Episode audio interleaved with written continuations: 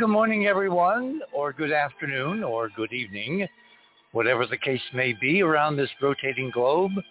Welcome to another edition of The Other Side of Midnight, that magical time between dusk and dawn, when tonight, December 11th, 2021, we appear to be getting a return transmission from Oumuamua. Now, for those of you that have not followed this show for the last week or two, let me tell you what we did. Last week on the 4th in the evening, when the show, about a half an hour before the other side of midnight went on the air, we started a transmission sequence of what I'm terming specific hyperdimensional frequencies, meaning um, frequencies that are part of the hyperdimensional equations, the torsion field model, that are immortalized in sacred sites around the world.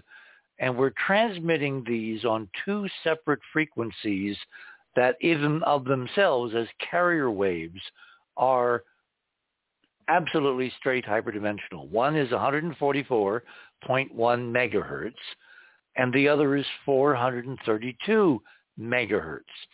And these numbers, 144 and 432, show up in Egypt. They show up in the measurements of the Giza Plateau over and over and over again. They show up in the measurements all over the solar system. They show up in sacred sites as from England to Southeast Asia to Australia to Africa through the work of uh, my uh, friend and colleague Carl Munck. They are part of human history, like an attempt to memorialize in every way possible the key mathematics and geometry of hyperdimensional physics so we would not forget, and we forgot. At least some of us have forgotten. Or there has been an extraordinary, literally millennia-long campaign to get us to forget why these numbers are important. So in the last couple of weeks, I had this bright idea, thought it was a bright idea, that given that we had this first interstellar interloper come zipping through the solar system in October of 2017, plunging toward the plane of the solar system's planets that kind of orbit the sun uh, like all in the flat plane of an LP record, and then making almost a right-hand turn and dashing off at escape speed well in excess of escape speed in the direction of the constellation Pegasus. I said to myself, well, if um, as I and others have independently figured out this thing was the first, not only the first interstellar visitor we've ever had, but in fact some kind of intelligently designed artifact, a probe, a time capsule, whatever you want to call it, I say to myself, what would happen if you had access to a very powerful radio transmitter and you sent a signal to a Oumuamua at the conventional speed of light um, in a long transmission sequence lasting, let's say, five minutes, and then you repeated the sequence again and again and again and again for several hours.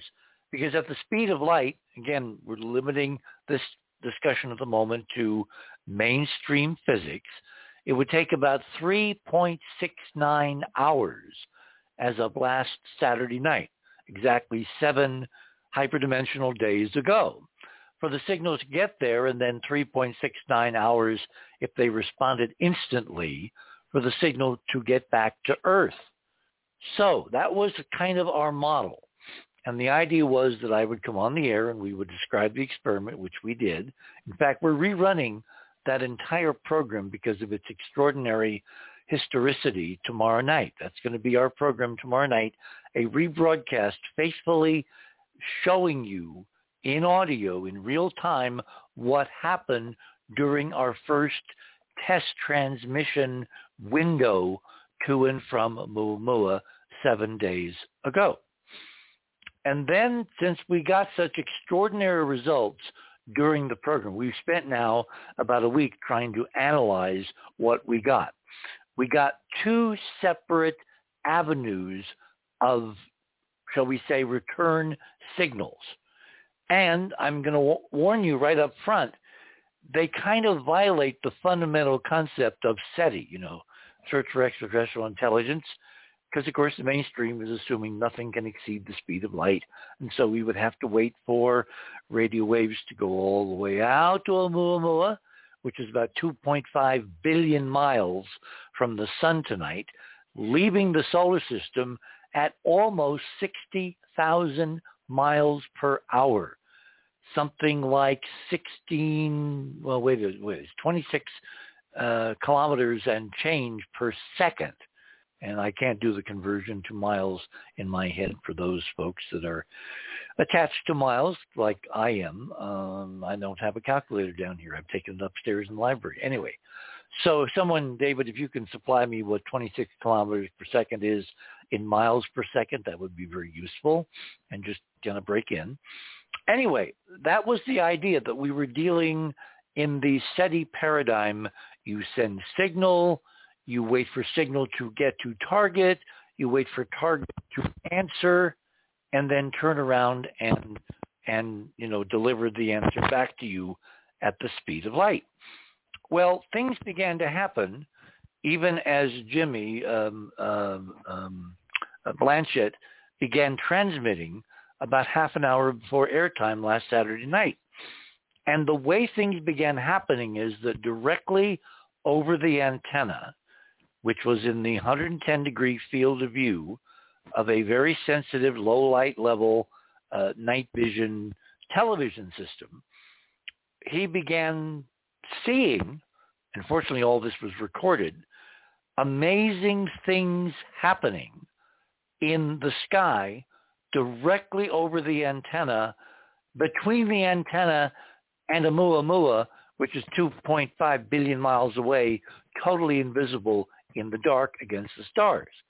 I mean, right now its optical magnitude um, is about plus 36. Human eyesight only goes to plus 6. Each magnitude is 2.5 times dimmer than the next one. So you do the math. Oumuamua by reflected sunlight, even 2.5 billion miles away, which is almost at the distance of the planet Neptune, by the way, is a very, very, very, very, very, very, very, very, very, very, very, very dim spark of light in the dark. No telescope on Earth is capable tonight of even seeing it. It's so infinitesimally dim. But for some reason, as we were transmitting, weird, I mean, all I can call them is UFOs, began popping in and out of the frame of the low-light TV camera that Jimmy had carefully set up, bore-sighted, with the radio beam from the center of the antenna array. In other words, they were doing selfies. They were doing, uh, what are those, uh, photo bombing um, as we were transmitting, and obviously, if you interpret this as a response, the response was coming hundreds of times faster than the so-called speed of light. Now, I set all this up because for mainstream folks, and most people listening to radio and most people, you know, reading newspapers or watching television or even on Facebook, they're mainstream folks. They take their cues for how the universe works from the mainstream. We represent the fringe. Now we have a large contingent of people with us who represent the fringe, but that's not who we have to reach to convince the world that something extraordinary is going on. We must have a message that fits into the frame of the mainstream. So our problem, and we're going to continue carrying through this uh, idea tonight, is how do we convince people who think we're all nuts and there's nothing out there and Oumuamua was just a rock, you know, that made a turn around the sun, regardless of what I and Avi Loeb and others may think and write and, and calculate. Well, obviously one way to do that would be to provide incontrovertible evidence of some kind of intelligent information coming from this little tiny interloper in the dark. Or, this is a big or, its representatives. Because obviously, you know, if you have literal UFOs showing up over your uh, antenna as you're transmitting, they must in some metonymic way be connected to the concept of communicating with Oumuamua, or why would they bother? I mean, if, if, if we're dealing with one big, very complicated, unhappy family out there with various diverse species, various diverse subset cousins of the human family, which is our model, uh, or even outright aliens, um, you got to ask yourself, why would everybody care that a small group of humans on planet Earth on a December evening decided to send a very primitive radio signal, actually two, 144.1 and 432 megahertz, in the direction of Oumuamua. In other words, one would expect logically that only those directly involved with Oumuamua, which may come with a lot of unseen uh, connectivity and baggage and hangers-on and associates and you know we can get into speculating as to how many folks could be associated with this little experiment to see how we'd react to an interstellar interloper coming through the solar system in a very Newtonian fashion, kind of like the ancient model that if someone's going to try to let us know we're not alone, they would send a Bracewell probe, which would you know, come around the sun, um, kind of like, remember Arthur C. Clarke's Rendezvous with Rama? That's what a lot of people kind of associated Oumuamua with, uh, was Arthur's very classic now uh, uh, original novel with an interstellar probe coming through the solar system and being totally passive, not not you know broadcasting anything, not saying anything, just it was there. And because it was late enough in the 20, I think 21st century, if I remember Arthur's novel, the, technology of spaceflight had developed to the point where human beings could actually rendezvous with Rama and go inside. And then they found all kinds of really cool things. And, and um, I don't want to spoil the novel, but you, you should read it. It's very, very cogent tonight. You should read Rendezvous with Rama.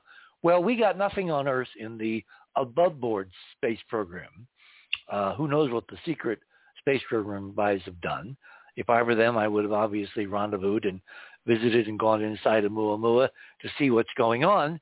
But assuming that has not taken place, one of my ideas was that if this in fact was something like a Bracewell probe, which was a term coined by a Stanford radio engineer who was very deeply involved in the early days of SETI at Stanford University, and he thought up the idea that it, primitive civilizations might, again, this is in a non faster than the speed of light universe where you're limited to to see to the speed of light.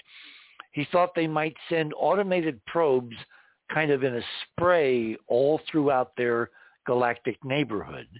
And depending upon how far away this very sophisticated culture was, at some point one or two of these probes might wander through the solar system, take up orbits of the sun, and wait.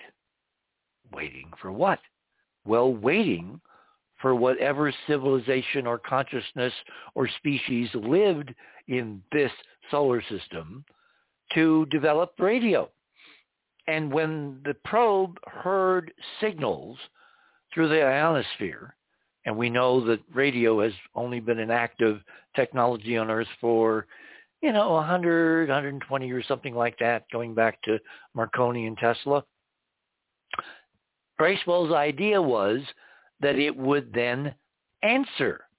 It would spring to life. It would say, oh, there's a signal. I should respond. And one of the ways you respond, again, in this paradigm, is you send back the same kind of signals that you detect if you're the probe.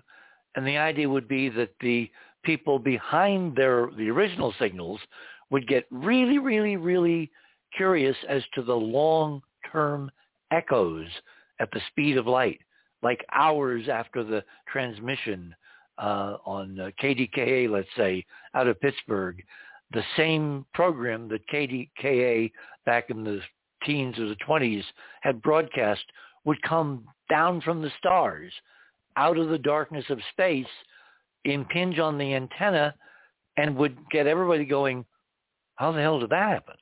Where did that come from? And in fact, there is a class of anomalous radio signals which have the property of exactly the long-term rebroadcast echoes that I just described, and they're still mysterious. There was a guy some years ago named Duncan Lunan, and I wrote about him in uh, the Monuments of Mars. He thought he had detected the so-called Bracewell uh, transmissions from a probe located, I believe it was supposed to be at one of the uh, Lagrange points uh, in orbit around the Earth, either head of the moon by 60 degrees or behind the moon. I kind of forget which.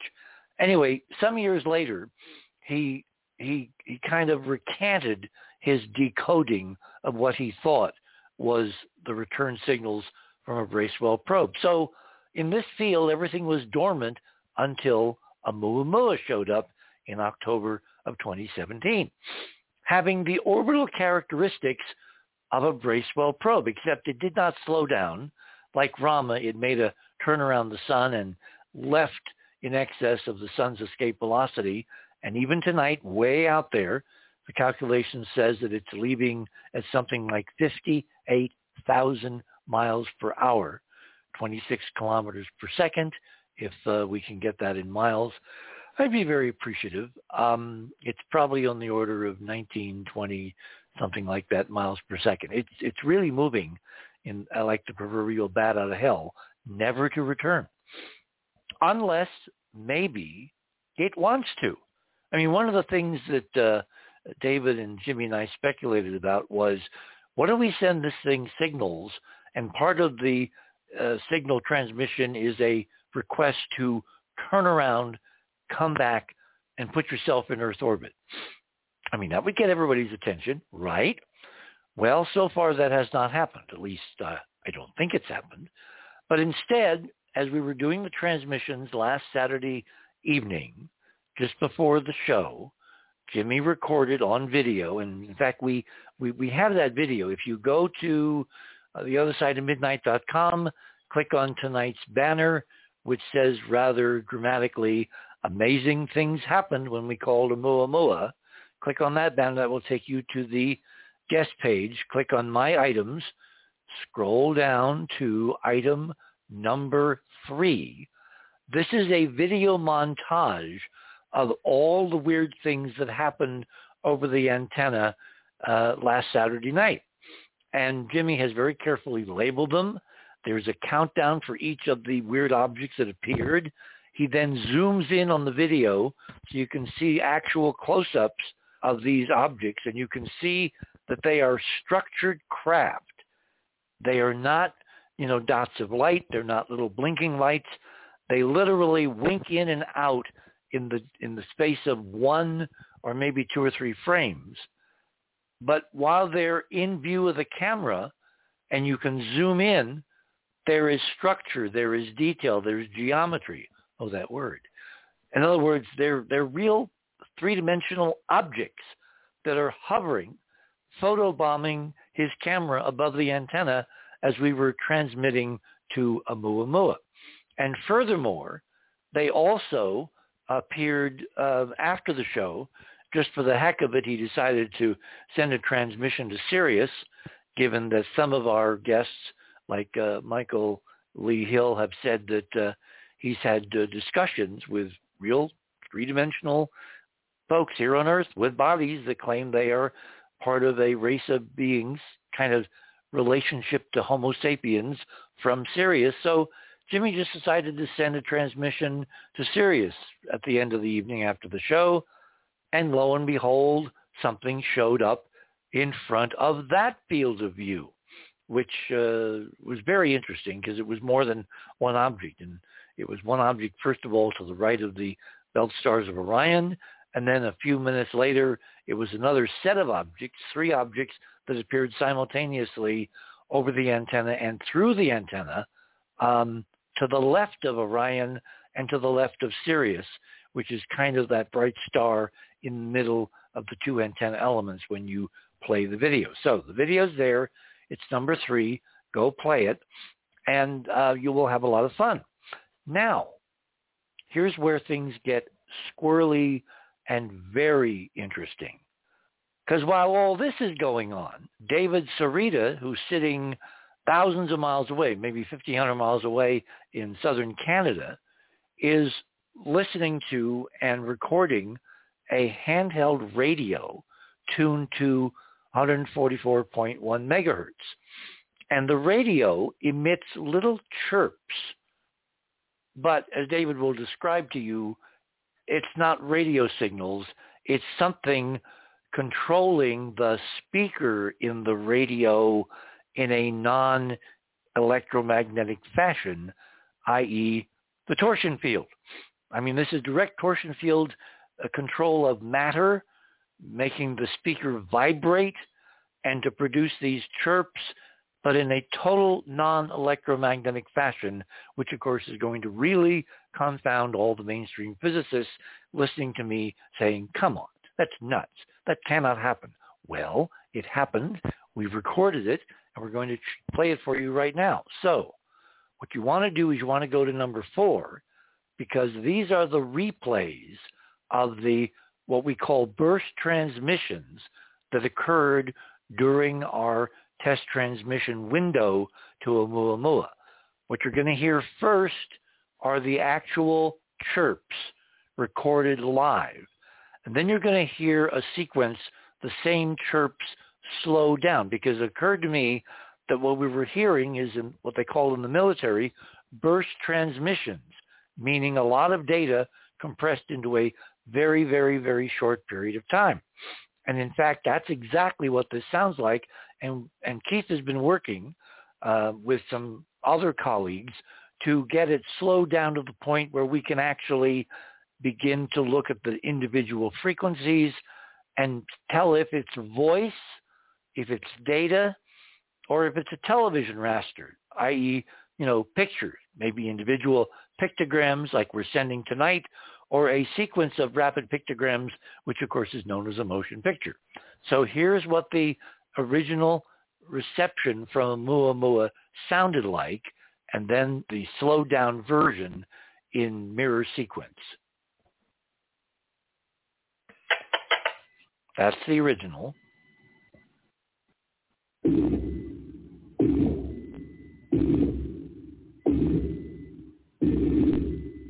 That's the playback at slow speed. That's the original.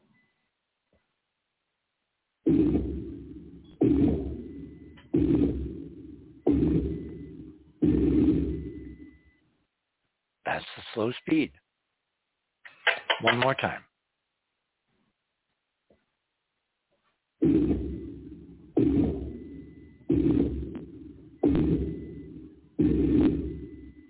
Now you may notice that the last one appears to be double in length.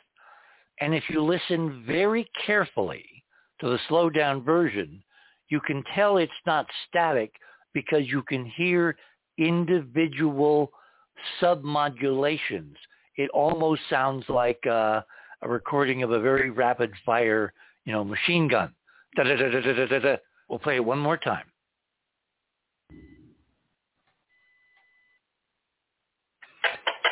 Original.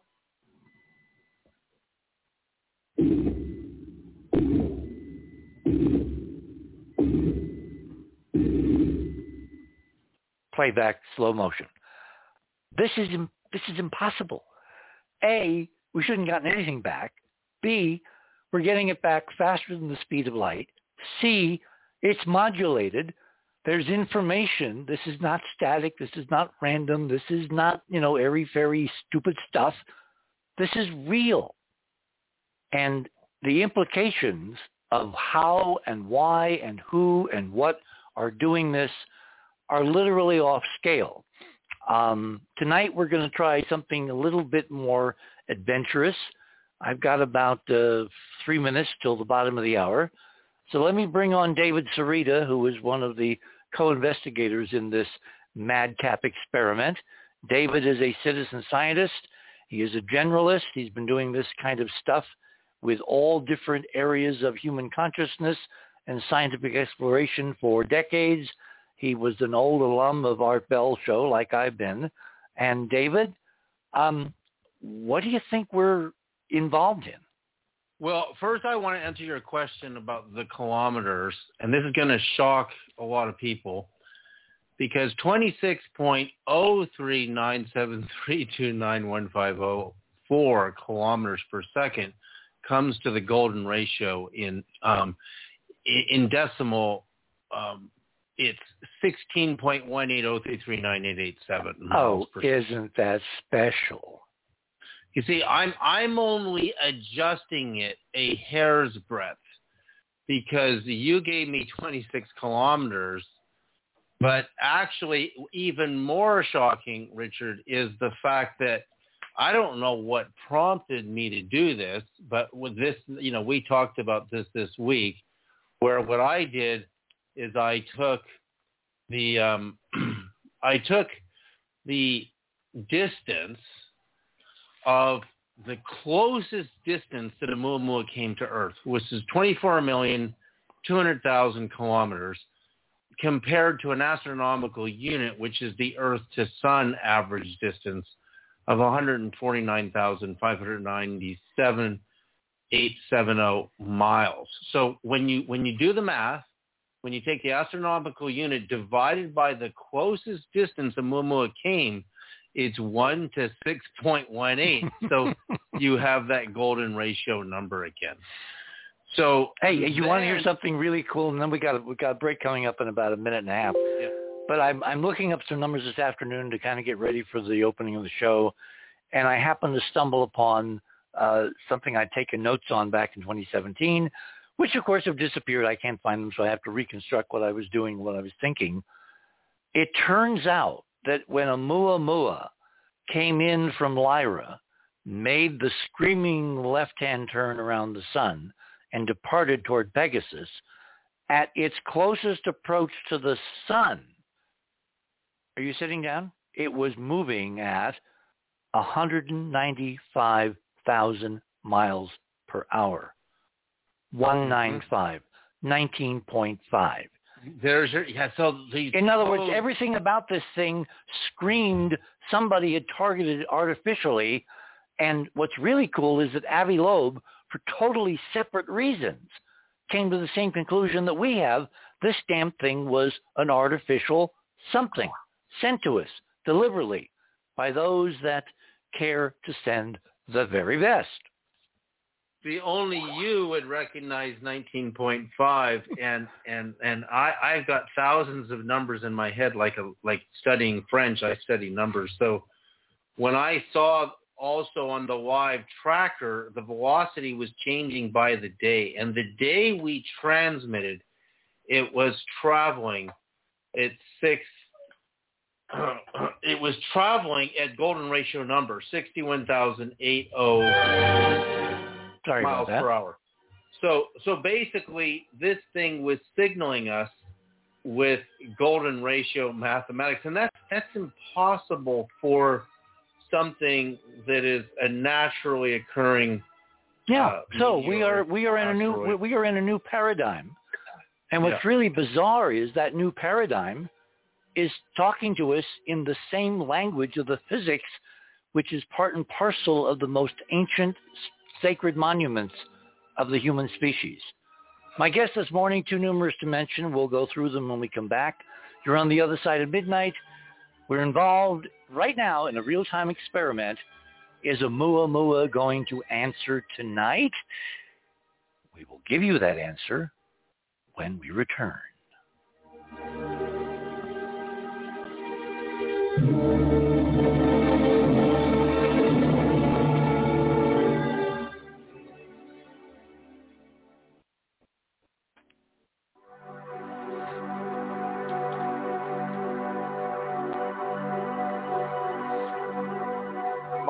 To it has been, of course, from this academic scientific side to try to show that from that point of view that even in the in the depths of the of the data that they're presenting, they don't have a case.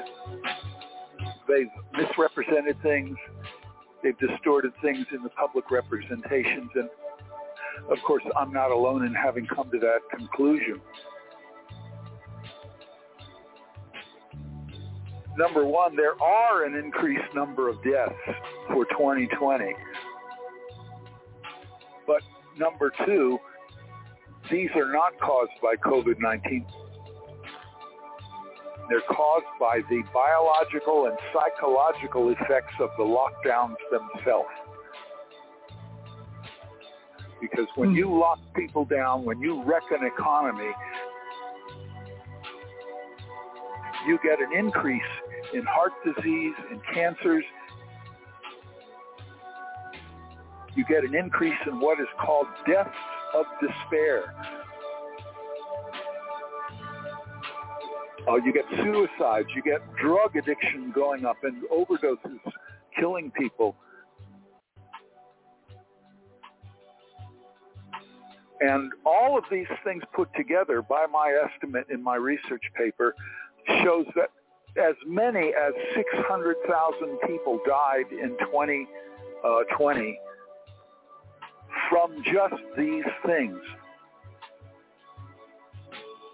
Deaths by despair and the effects of the lockdowns and the forced masking.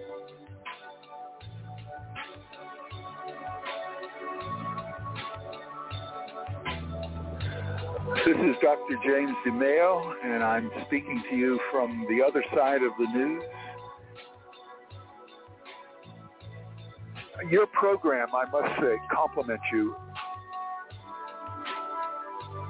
You're doing a great job in assisting to get around these barriers of censorship and erasure that the mainstream media is doing. Uh, so it's very important, and I congratulate you for the work you're doing. I'm an invited guest on the other side of the news, and I found it to be a very enlightening and helpful and wonderful experience being interviewed by three intelligent people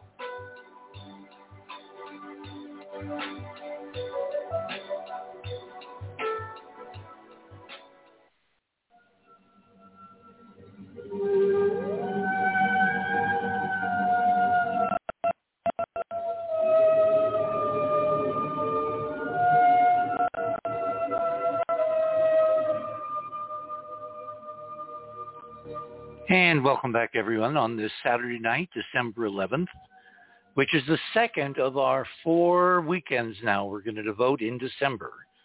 Originally we had, you know, thought we would only do like a, a brief transmission on the 4th and then we wait until Christmas weekend, which is when the hyperdimensional physics it says it's the optimum time to try something like this. But the fact that we got such an extraordinary response – a multi-channel response, a redundant multi-channel response. I mean, probably that night we got hundreds of transmissions, and uh, I, I'm, I'm going to have David kind of explain again what we mean by this because we're not dealing with radio. We can prove with something which is a you know mainstream physics gadget called a tri-field meter. It measures three fields simultaneously, and David will describe what it does.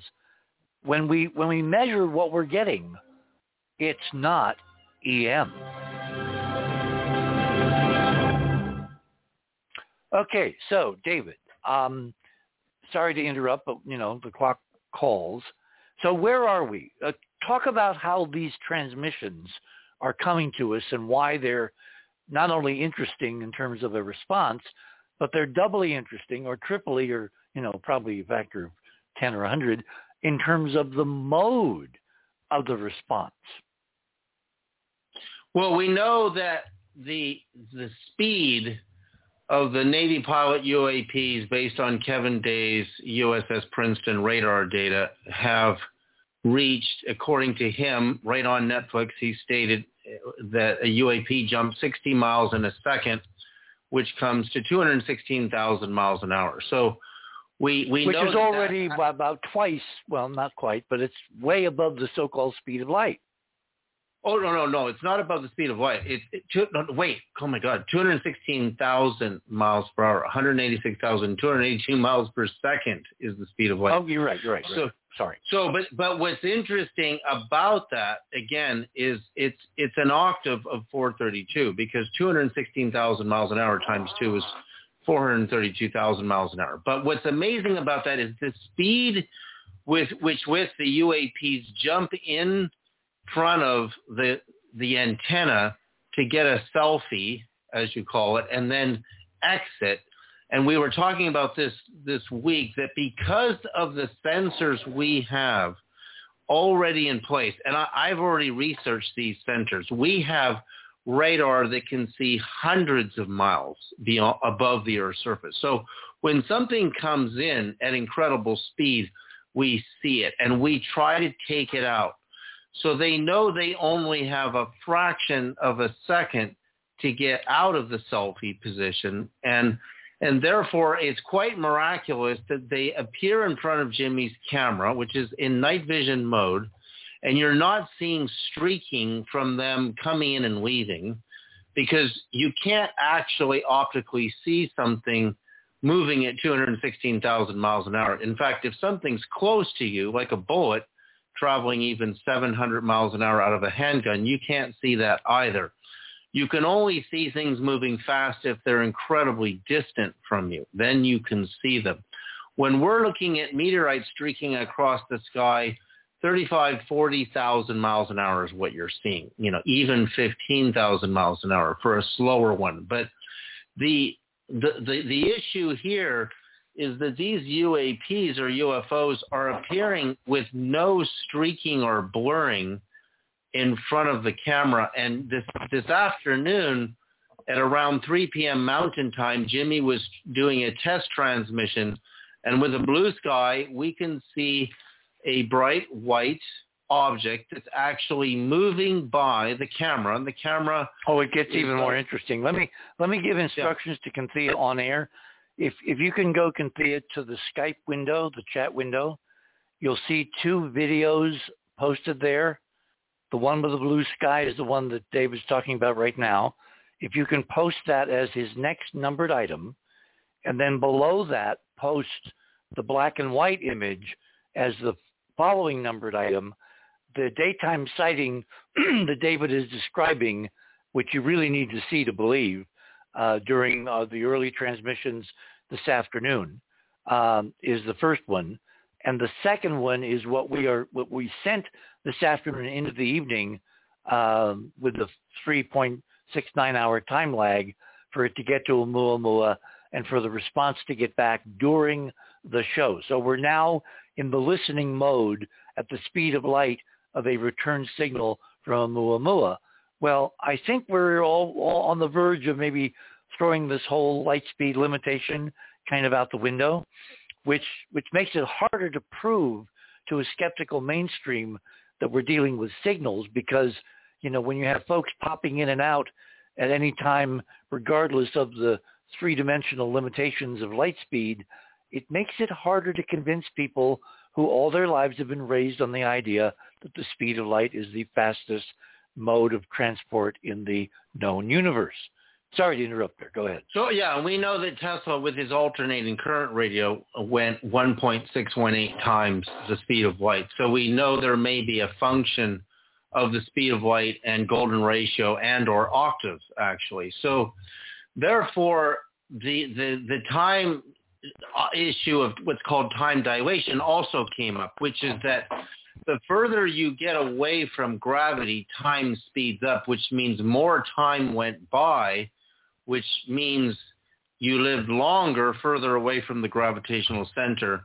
And the closer you get to the gravitational center, time uh, in essence slows down. So things are going by much slower. So you're more dilated and locked in time. So when you see that super high speed pulse on the radio, which is not RF, there's no radio frequencies detectable on those incoming signals on the tri-field meter, which can see up to 8 gigahertz radio signals.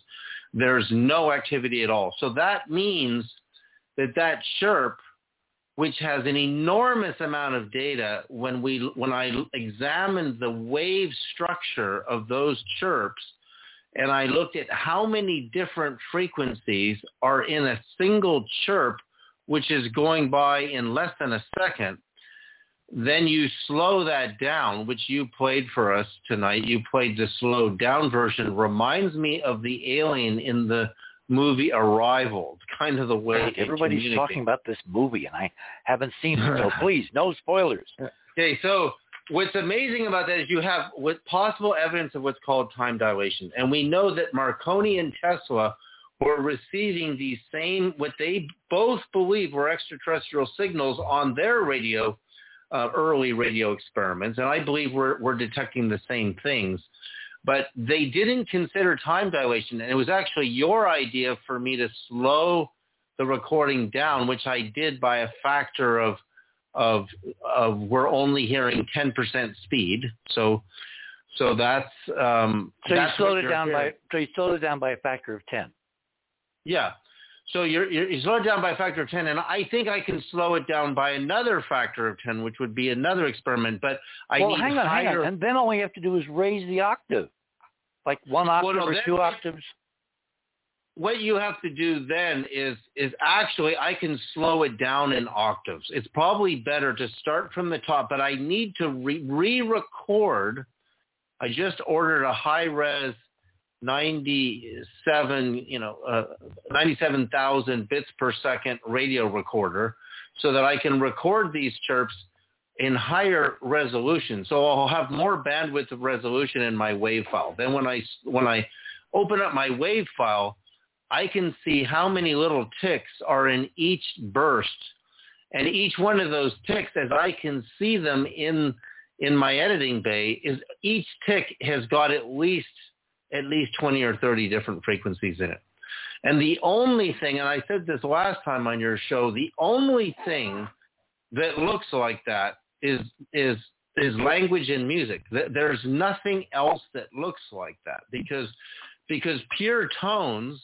If I show you a wave file of any tone like A440, A432, or A444, it's just a repeating exact size up and down wave bouncing along in a straight line. So that's not what the wave structure of the chirps looks like. So that rules out some type of tonal interference because that's not what tone's wave structure looks like. So where we, we have two things happening and, and it was your idea to try to get a synchronicity of the timing yes, yes. of the, the UFOs appearing in front of the camera and the chirps on the radio. Because the chirps seem to respond, it seems to take them uh, uh, less than a minute to even a couple of minutes to start after a transmission begins. And sometimes there there is a little bit of delay and once they start chirping they they can chirp for quite a while. Like i've seen them chirp for 20 minutes to a half an hour before they stop. And i've never recorded a full half an hour of chirping to and and then slow the whole thing down. It could be like an essay that they're sending us. Like we don't know yet. So we've got also the idea of building a so this is Einstein's action at a distance and I want to bring up action at a distance because action at a distance circumvents the speed of light. For example, you would hook up electrodes or galvanic skin response to a mother rabbit and a baby rabbit and they separate them by 6,000 miles and they, they pinprick the baby, ma- baby rabbit and the mother's nervous system responds faster than the speed of light instantaneously 6,000 miles away. They've done this. So who was, who, who, was, who was the guy that did the sacred the secret life of plants?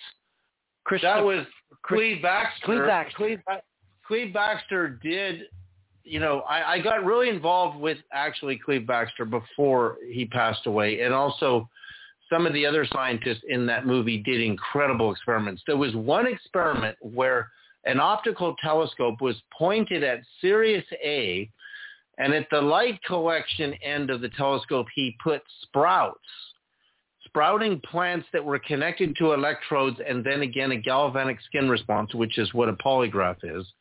And he could see activity coming from the plants of receiving the light from Sirius, which he speculated was a faster than light signaling, meaning the plants because of their sensitivity to action at a distance, just like even a human nervous system has. In fact, this was an incredible experiment done in Russia. Well, where, wait, wait, wait, wait, wait. There, there, there's a guy named Nikolai Te- uh, uh, Kozyrev, who Mhm. is the big torsion field physicist that I quote and have written about extensively over the last, you know, uh, decade or two. Kozyrev discovered that if he put a torsion field detector in a sealed box, so there was no light getting to the detector, it was Mhm. literally sitting there in darkness, but it was at the focal point of a large Russian telescope in the Crimea, the Pulkovo Observatory, which had, I think, a 50-inch mirror. So that's a that's a that's a big telescope. It's a professional Mhm. sized telescope. He found he got signals that were not light coming from various galactic and planetary objects, including the planets of the sun, the moon, Sirius, the galactic center, Andromeda. I, I forget the whole list. But what was stunning is these were signals that were bouncing off the aluminum of the mirror. And aluminum is the only natural torsion active metal that we know.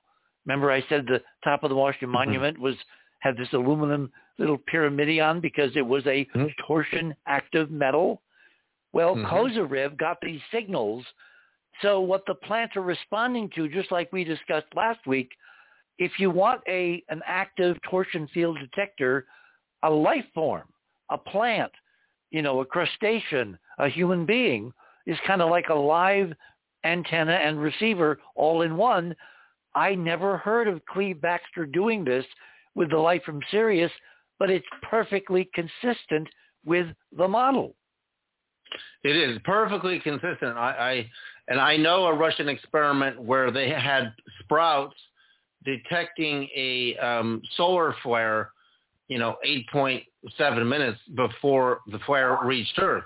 They, they they detected the flare on the sun in real time, and then by the time the light got to Earth, you know, eight minutes and 21 seconds later, the you know the regular light curve hit the planet. Yeah. But the point is, the plants um, could detect the signal. Actually, it wasn't plants; it was it was microorganisms. Ah. So I'll tell you what. The Let, torsion- I, yeah. I, I hate to interrupt, but, but Bruce Solheim, Dr. Bruce Solheim, who's a professor of physics at a, um, a Southern California college, and who uh, you know graciously uh, consented to my invitation to be part of the uh, the conversation tonight. What I wanted Bruce to do, because he's been in contact since he was four with some kind of extraterrestrial intelligence. I'm not quite sure who it is, but they're talking to him. And so I thought it might be interesting given that we've now established that whatever we're getting transcends the limited physics of speed of light communication, that we go to Bruce and we'd see what his friend Anzar, remember Anzar is kind of like an emblem that's a, uh, a two-dimensional equilateral triangle that when you fold it up becomes a three-dimensional tetrahedron. So his friend knows the language. And so Bruce, uh, are you there? Uh, yeah. Hi, guys. Uh, this is well, it's, it's fascinating hearing what you guys are are talking about. Very exciting. But I do uh, uh, uh, also. I'm a professor of history, not of, of physics. Oh, did I say Yeah. physics? I meant history. Yeah. Sorry, sorry. No, no, that's that's all right. Just want to make sure it's accurate. Um, this is what I've been told. So uh, in in the communication that I do during these these spirit walks, and uh, I got some communication here as you guys were talking too. But I'll I'll start with what he's told me recently based on listening to these. You know the recordings, the responses that you guys got. This is your friend Anzar, who claims Yeah. to be a progenitor, a very Yeah. interesting term. Anzar the progenitor, yeah, an ancient alien mystic, and as as he sometimes calls himself, a long lost relative. So kind of interesting. So anyway, he's telling me uh, the, the translation um, is a warning for humanity. Uh, he always says, "Stay in the light," and so that that's part of it. Uh, a warning beacon, a sentinel. Uh, that there are some uh, of these these hyperdimensional alien beings who wish to do us harm, and there are others like Anzar who are trying to help. Um, and more recently, he said that um, the messaging from uh, Oumuamua is a warning beacon, a warning signal, packaged information, instructions on how to deal with non-human entities who are pushing humans into madness.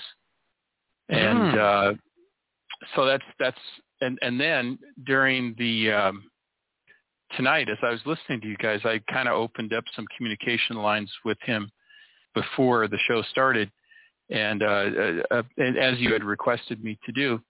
And as I was listening, I uh, heard a couple of things. One of them was that um, this concept of he's trying to put it into terms that I understand, and a lot of folks would may, maybe understand better. Uh, an interstellar message in a bottle. and I think of the idea. Well, of is that a Muamua? Yeah. Okay, that yeah, that kind of fits what we're talking. Yeah, that kind of fits to what I, I thought it might be. Yeah, and uh, packaged the, in a uh, way that our three-dimensional 21st Mhm. century physics can understand. Yeah, yeah. So, and then in terms of the sound, uh, I, I, the way it was described to me, it's like a dragon's breath, which is kind of interesting. The symbol of the dragon, when you think about it, uh, it has so much, uh, uh, you know, mythological and, and symbolic power, uh, which reminds me of, you know, the, the warning you get from uh, about China, which he's been telling me about for some time now, uh, which is the most revered symbol in in uh, China, of course, is the dragon. Um, and then I I, it, I was reminded of something I was told a long time ago that um, lines of communication follow lines of transportation. So when you're talking about faster than light speed, uh, you, you know the, the, these signals coming in. Uh, that that's something that we use in history all the time when we talk about advancements. You know, like when they built the transcontinental, they didn't just build the transcontinental; they also built the telegraph wires that went along the the the, the rail bed or the, the rail line. So those lines of communication followed the lines of transportation, and now, of course, we're taking leaps into uh, you know into a new consciousness. So, which is ultimately where all this is leading you know, this idea of the, the consciousness is primary, consciousness is all. So anyway, those are just some of the thoughts, some of the messages that I've been getting uh, as you guys are opening this up and, and uh, on this great adventure. Very interesting. Yeah. Yeah, let me let me bring in Robert Morningstar. Robert, of course, is uh, uh, been involved in the UFO investigatory field for decades. Uh, he's an old friend of mine personally and of the show. He has his own uh, programs. Um, he is editor of the UFO. Well, what what's the full title, Robert? UFO Digest is uh, Ah. UFODigest.com is now archived, but I'm still producing UFOSpotlight.org. Thank you. Okay. So, what are your thoughts about not only our radio uh, efforts, but also, uh, you know, Bruce's friend Anzar and some of what he's talking about?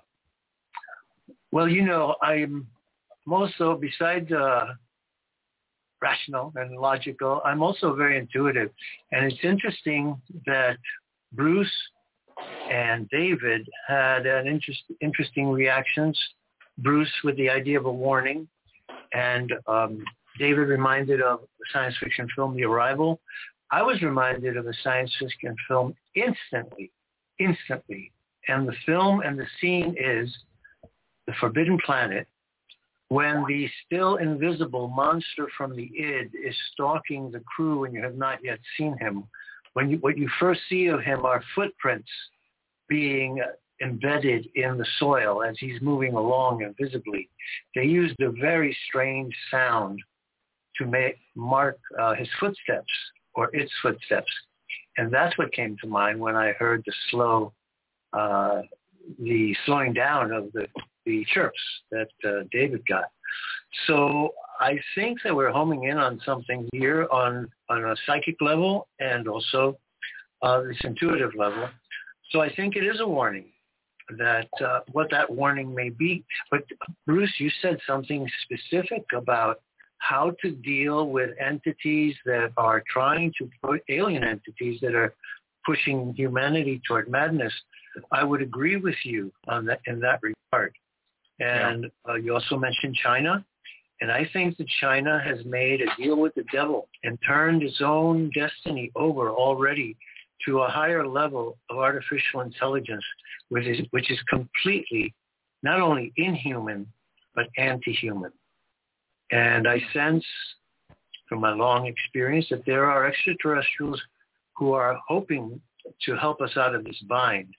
But it is, seems to me that the New World Order and supranational organizations, that is above national governments, has made a deal with an extraterrestrial entity and is trying to carry out an agenda which is uh, fundamentally uh, genocidal. Well, we've got about three minutes to the top of the hour. let me let me say one thing, you know, to sure. kind of kind of uh, kind of bound what you just said. I believe yes, China made a deal with the devil, but it's not ETs. It's with the breakaways. Remember, the Nazis that left the Earth using this extraordinary torsion field technology at the end of World War II. They went out into the solar system. They had 70 plus years to get their act together, to pilfer the libraries, to develop sophisticated variants of the technology. And they've always looked at Earth because it's the only place you can live in the solar system without technology. They want to move back. And I think that there is a there is this unholy alliance, and I think it's between them, and they're not ETs at all. They're just us transported out there 70 plus years ago with the Chinese. And they somehow got on the wrong side of the breakaways and the Chinese have suffered as a consequence. And maybe they're now back on the reservation. I mean, remember, just a couple of weeks ago, they took a photo of something extraordinary on the far side of the moon, and they said they're going to be there. They're going to literally give us close-up images in two or three lunar days. Well, that turns out to be a couple, three months from now. If you believe, as I do, that the New World Order is the Fourth Reich, is the breakaway Nazis. That's what I um, think, yes. Yeah, well, then you, we cannot dismiss uh, the alien presence because the Nazis had made an agreement uh, with the reptilian aliens and I spoke to you about how many years I wondered about that term that Hitler used repeatedly, that they were going to create a master race and a blonde beast. And as it turns out, William Tompkins says that the Office of Naval Intelligence found that hold, Hitler hold, hold it there. Hold it there. I want to come back for a few closing words after the break from okay. Dr. Solheim. My guests this morning are David Sereda, Bruce Solheim, Robert Morningstar, We've got uh, Ron Gerbron waiting in the wings, and joining us in the third hour will be Andrew Curry. And of course, Keith is going to talk about something that he witnessed as part of his setup for the program tonight that I think needs to be discussed in the first person. You're on the other side of midnight. My name is Richard C. Hoagland, and this is Karen Carpenter with what we hope is going to happen of interplanetary, most extraordinary craft.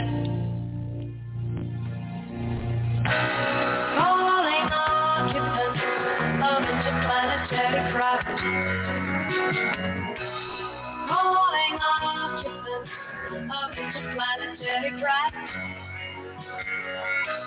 Calling occupants of interplanetary, most extraordinary craft.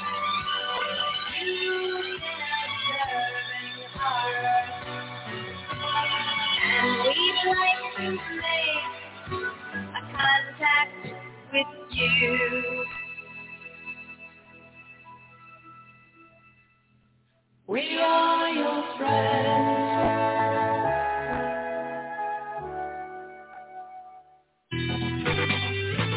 theothersideofmidnight.com. Tune in to listen to Richard C. Hoagland and his fascinating guests. Join Club 19.5 to get access to exclusive member benefits. Listen to past episodes anytime on any device.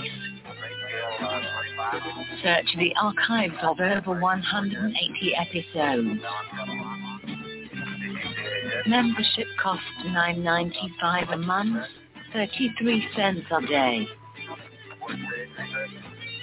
Support the broadcast that provides you with the most interesting conversation available. Talk radio at the cutting edge of science and thought. The other side of midnight.com.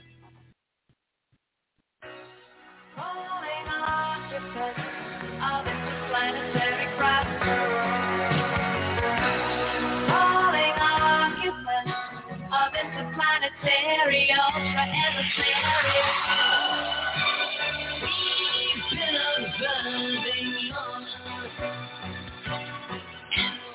welcome back, everyone, to this Saturday night, December 11th edition of The Other Side of Midnight, where we are in a listening mode to see if, in fact,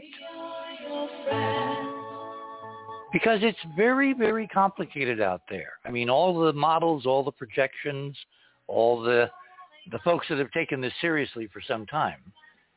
We're not dealing with one species or one you know, set of relatives or one anything. And maybe in terms of the Oumuamua transitions, when we're getting responses, it's pretty much as Robert just said. And Bruce said from his contact that in fact maybe someone is giving us a kind of a scorecard, a uh, a um, telephone directory of who's the good guys, who's the bad guys, who's the manipulating guys, in other words, did anybody ever think this was really going to be simple?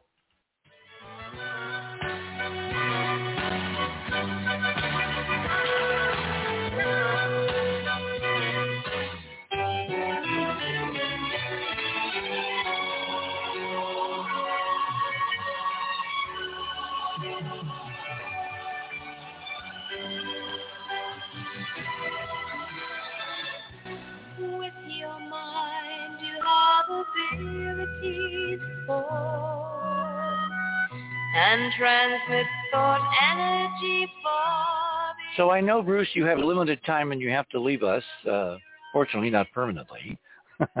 what do you have to say as, as kind of final thoughts this morning?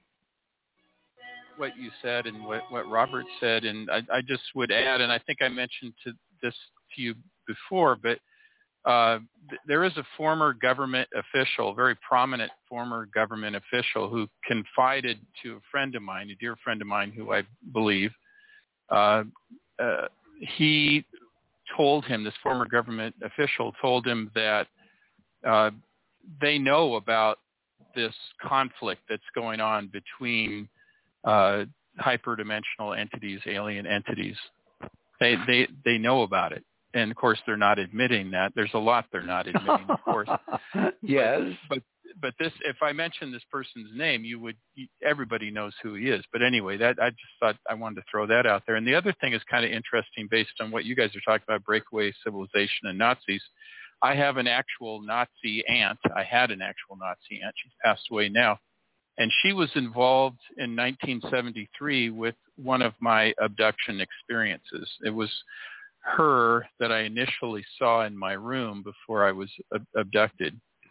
And uh, of course, you know, we know the connection there. So I just thought that was kind of an interesting, you know, uh, connection to what we're talking about with who these uh, entities are who are pushing us into madness. And the, the, what Anzar actually told me was non-human entities. So I guess that can kind of open it up I suppose you could think of that as aliens, but not necessarily aliens. So, well, the way I'm categorizing, you have humans, you know, the mm-hmm. us, relatives, cousins, whatever you want to call them, and then you have non-human intelligence, which is by definition alien.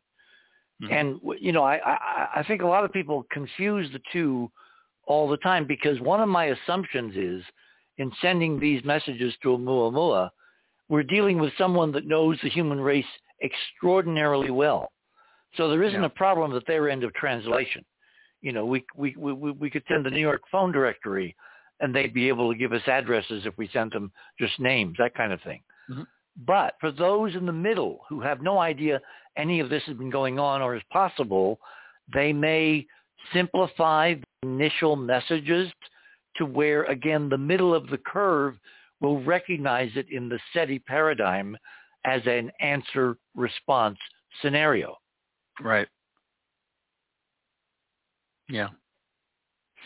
Yeah, I, I, uh, you know, I, this is all, you know, it, it, it is a lot. I mean, it is a, it, it is a tremendous amount of, of information and, uh, and not just that, but consciousness raising, you know, this idea that you, you have to elevate your consciousness to, to grasp, begin to grasp what is happening. Well, yeah, that And, which you uh, can't imagine, you yeah. can't see. You know, Yeah. kind of axiomatic. You got to have an imagination big enough to at least think, well, this might be possible.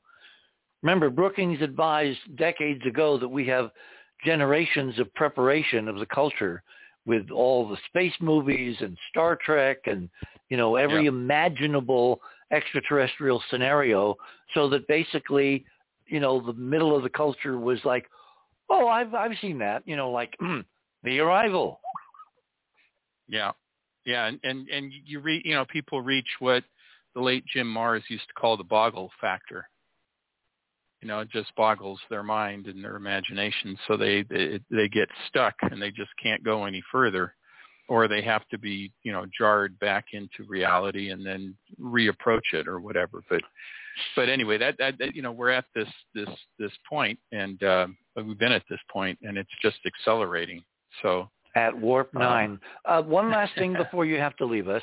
Yeah. Anzar says something specifically about these experiments. I believe he's addressing the idea that there's a lot of information in these chirps, in these bursts, and our job is to decode and translate the messages. Am I correct?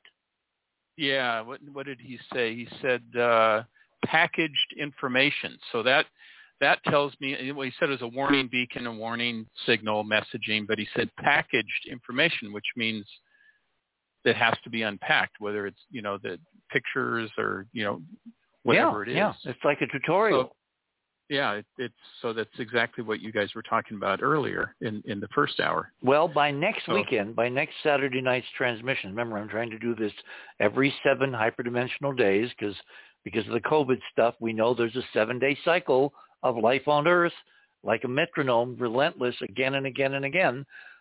a week from tonight, we might have, courtesy of Keith and his uh, work, uh, an actual first cut at what whoever's out there is trying to say. Yeah, that'll be great. And I'll, I'll I will keep my radar dish up, so as much as I can. Super. Yeah, but if if if you can, if something really dramatic comes through, you know where to find us tonight on the air. Yes, yes, I do. And Okay. I, Can I, really ask you appreciate- one question? Can I ask you one question? This is Yeah, Robert, Robert Morningstar. Yes. Um, no, but um, I want to ask if you're getting anything. I had a dream last night of a massive bear claw imprint on my back door, which faces north, which faces the Big Dipper, the bear. You know, Ursa bear Major. constellation. Yep. Ursa Major, and in fact, I just checked. Ursa Major is right to the north, and in the dream, it was the north door. This huge bear paw, you know, dented the door as if it was a steel door, and Oh, it's not a steel door, but it was like sending me a message from from Ursa Major, and I just want to know if you're getting anything from that constellation, or if you could ask. I, I I can ask, but I I will tell you this: we've had a lot of bear activity around here where we live. I mean, a lot of bear activity, more than. I mean, it was kind of quiet for a while. Every once in a while, we would have have him show up, but he's been showing up almost, you know, almost every day, every night. So, and Where are you? In, in Southern California, the San Gabriel Mountains. Oh wow! So So it yeah, could we, be a message from the Bear constellation. I just wonder if there's Yeah. something I coming, or from I have yeah. a Why don't you tune into that? That'd be an interesting. I will. I will ask. Before you go, I'll Bruce, I have a question for you.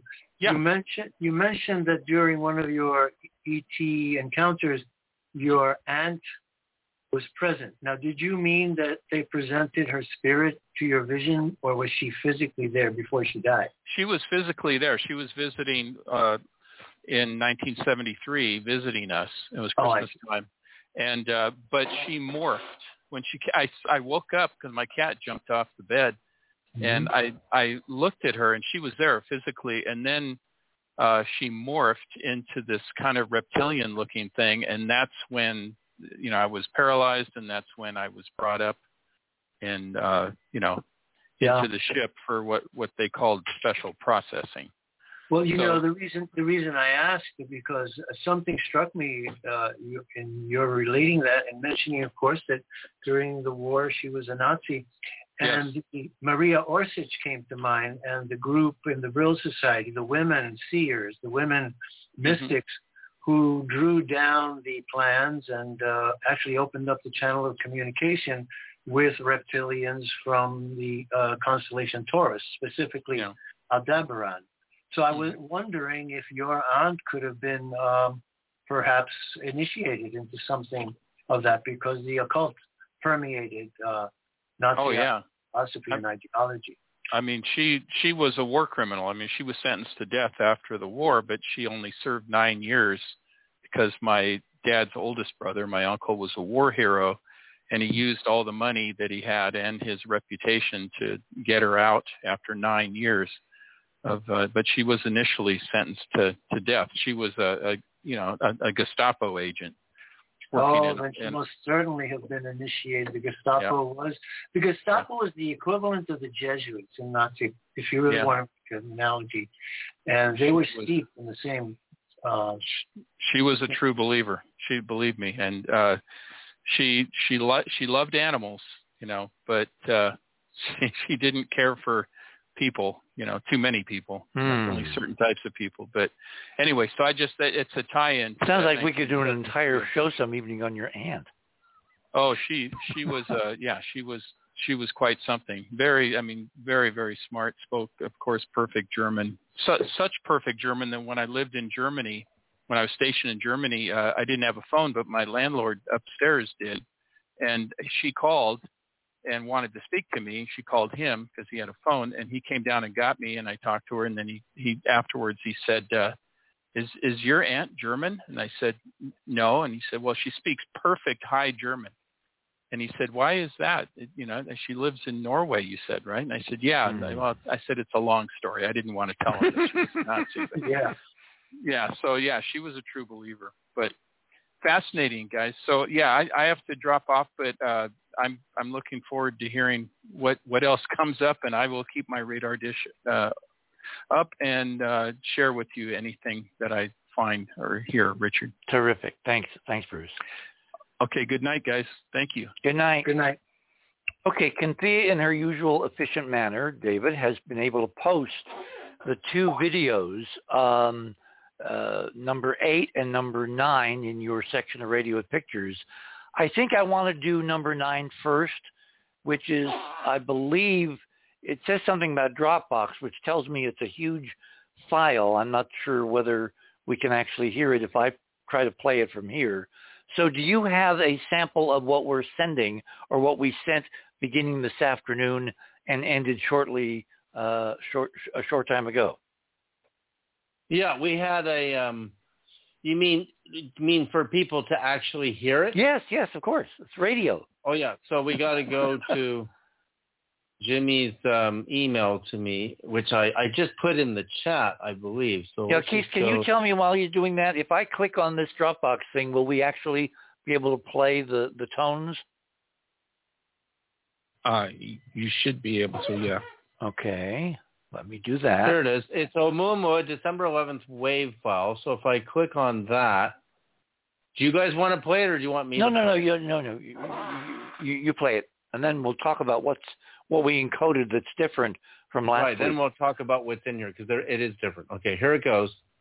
Got to turn up my volume a bit so your my microphone will pick this up. It's nine minutes long though. Do you well, we don't need the whole thing. No. Okay. Just, yeah. No. No. No.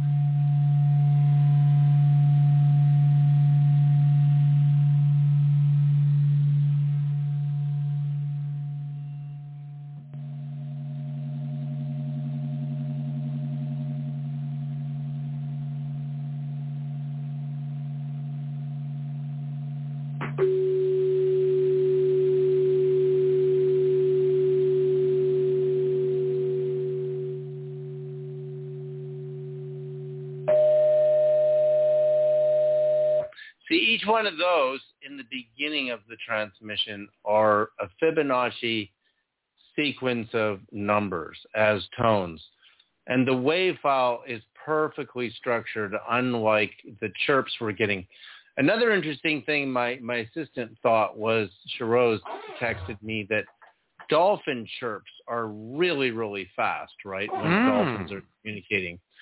And I wonder what would happen if you slowed down dolphin chirps. I mean, we can try that and see if the structure of, of dolphin languaging has is, has any similarity to, um, you know, what we're hearing on these on these radios, right? I mean, it'd be very interesting to see that because, again, dolphins are communicating in very high frequency bands, and that also suggests a, a sort of time dilation between frequencies. Not high frequency- necessarily, because remember, the speed of sound underwater is very different than the speed of sound in air. Right, just like light. Uh, You have the refractive index. Light slows down about 23, 25% underwater. actually. Okay. You, skip So to skip, have- skip if you can. Can you skip to the middle of our messages tonight? Because I noticed when I went to the ones last week and I couldn't find them. When I got well into them, like in the middle of the five minutes, there was very different coding and it sounded very different. And I wish we'd been able to Well, to let play. me tell you what's in the sequence. So the first sequence is one minute minute of Fibonacci tones. Then there's a one minute pause. Then there's the number 89 and 144, which are two Fibonacci sequence numbers whose ratio equaled the tractor velocity of Oumuamua when we did the transmission last week. So then there's another pause for a minute. Then there's Jimmy's eight tones, the eight numbers. Then there's a pause, and then there's the Washington Monument octaves, and which which we, we you and I need to talk about. And then there's yeah, the we're going to definitely talk about why I wanted to send those tonight. Yeah. And then there's then we sent the ET replies in slow motion, which everybody heard tonight. And then then after the next pause is the pictogram of the Washington Monument. So that went out tonight three times before the show. And um, so that's what's on the track. The only thing is this track here, let me move to the middle of it. You can hear something in the middle. Like this is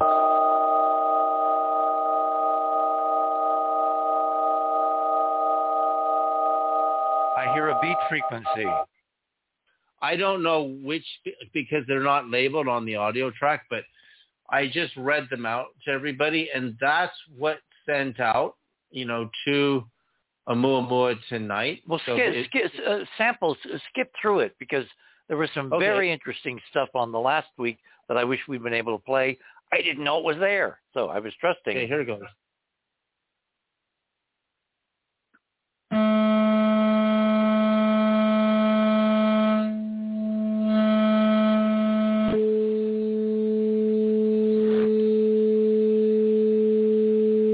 That sounds like a repeat of the sequence. Okay, that sounds like it could be Jimmy's eight tones. That might be the eight tones. And then I can move. It's quite intense, you know, with my speakers that I have in here. I've got some pretty powerful speakers in the studio. It's coming through very clearly. Good. Now here's another one that's near the end.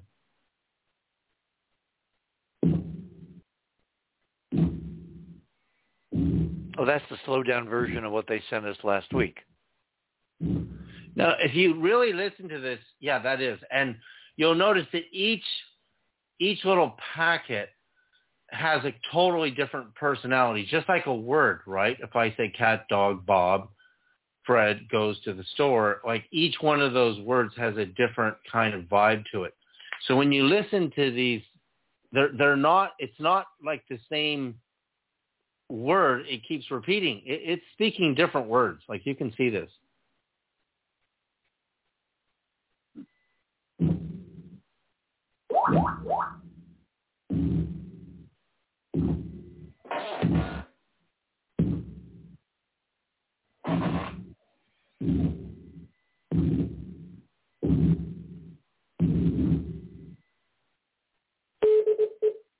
So you and I, I'm looking at the wave, a little bit of a wave file. I mean, Jimmy's player shows a little bit of wave structure, not as good as my professional audio bay, but there's so much data in these bursts. There's so much personality. Well, we got a week to decode something, so when we come on the air next week, we may actually have something that will tell us what they're trying right. to say. Rich, Richard? Yes. Who's this? Sorry. Yeah, this is Ron. Oh, hi, sorry Ron. To, hi, Ron. Sorry to, yeah, sorry to jump in, but there, you mentioned the dolphins. I was waiting. I didn't want to step on the tones. Uh, down at SeaWorld in San Diego, they um, have discovered that they um, the dolphins learn a certain amount of human speech working with their trainers.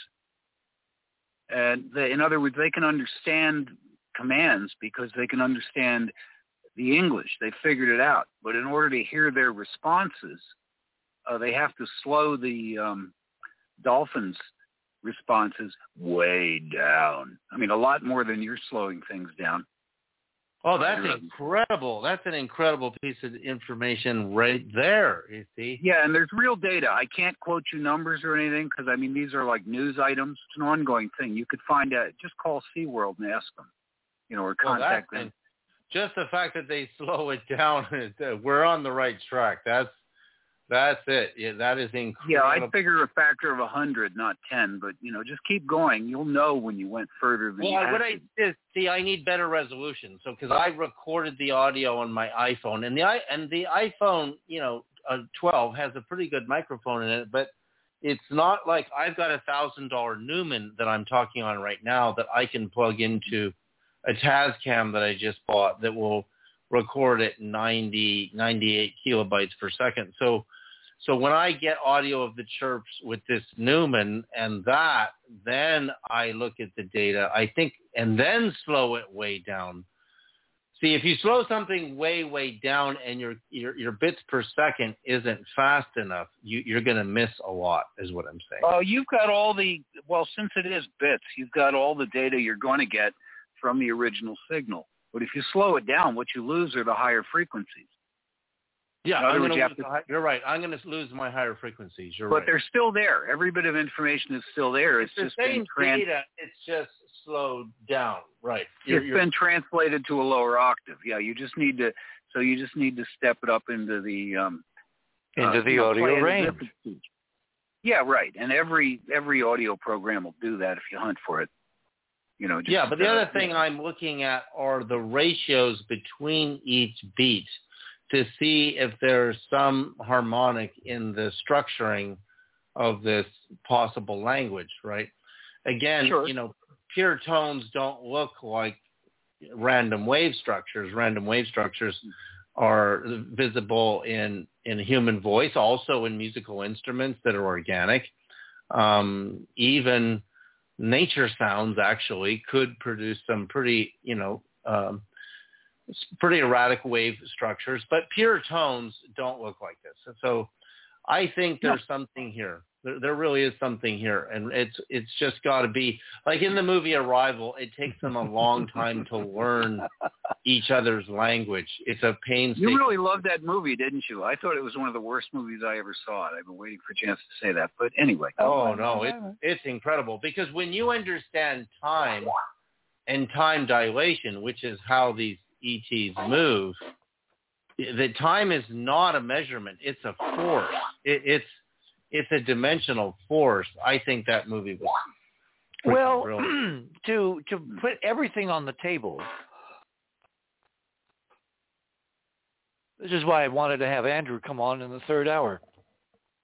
By the way, Andrew sent us something to play. I'm not going to play it on the air. I have not, you know, pre pre uh, listened, and I don't like putting things that I haven't listened to on the air cold. So when Andrew comes on, he'll tell us why we should listen to this. He has listened. I don't want to violate any FCC things, you know, if we can help it. So we will have him play something he says is relevant to tonight's conversation. With Andrew, he's a Canadian. He's he's always polite when he when he gets here. You know. Anyway, let me let me go back to our model. Remember, several and David, you're not aware of this, but several weeks ago, probably now bordering on a couple of months, we found something in the NASA imagery of the Jezero crater on Mars, um, where Perseverance, the incredibly sophisticated nuclear-powered rover, the second one from Curiosity, has been landed, uh, landed on February 18th of this year, and it's been prowling around and sending back amazing pictures. And there appears to be an ancient shattered glass dome over the crater, the 30-mile wide crater. At the southern end, looking down from orbit with the highest resolution imagery from both the NASA spacecraft MRO and the European spacecraft, which is Mars Express, there is this bizarre architectural alignment structures, very large structures on the scale of miles, just like at Cydonia. And the largest set appears to be the Giza pyramid geometry or the belt stars of Orion, but placed on the Martian landscape backwards, like a mirror image. Right next to it is a smaller scale version, still incredibly impressive with miles, you know, size architecture, but that replicates the Giza geometry the way it's duplicated on the Giza Plateau, which is on the scale of a few thousand feet. So we have these two mega architectural memorializations on Mars in this crater at the southern end of it, mirror imaged of each other, one much larger than the other. And the way I interpreted that is someone wanted to memorialize the importance of the belt stars of Orion. Then they wanted to memorialize something happening to our view of those belt stars because the belt stars are located, you know, 1500 or so light years away, give or take the way I'm interpreting this is there was some kind of event which literally turned space inside out, trapping us in a mirror image bubble in the galaxy. And we have been peering out at the universe from inside this bubble. Now, one of the things that would be kind of concomitant in that theory and actually we are at the bottom of the hour, so I need to actually take a pause, which I will do, because what I'm about to describe next could be an answer to several mysteries, like what's going on with the human race right now through our entire history. Why do things appear to be so weird, almost deliberately weird, and getting weirder? And number two, why do these burst transmissions from someone answering our call to Oumuamua, why do they appear to be time dilated? In other words, like they're coming from beyond this dimension. Maybe beyond this time bubble. You're on the other side of midnight. We're in the midst of our second Oumuamua radio transmission experiment. My name is Richard C. Hoagland. We shall return.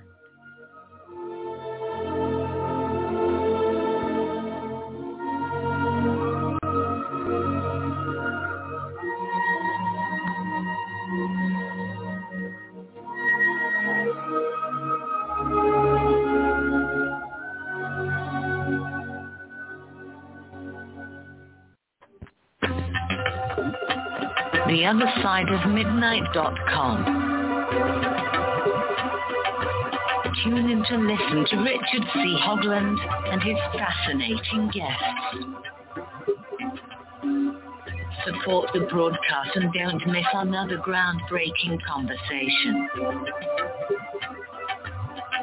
Join Club 19.5 to get access to exclusive member benefits. Listen to past episodes anytime on any device. Search the archives of over 180 episodes. Membership costs $9.95 a month, 33 cents a day. Talk radio at the cutting edge of science and thought. The other side of midnight.com.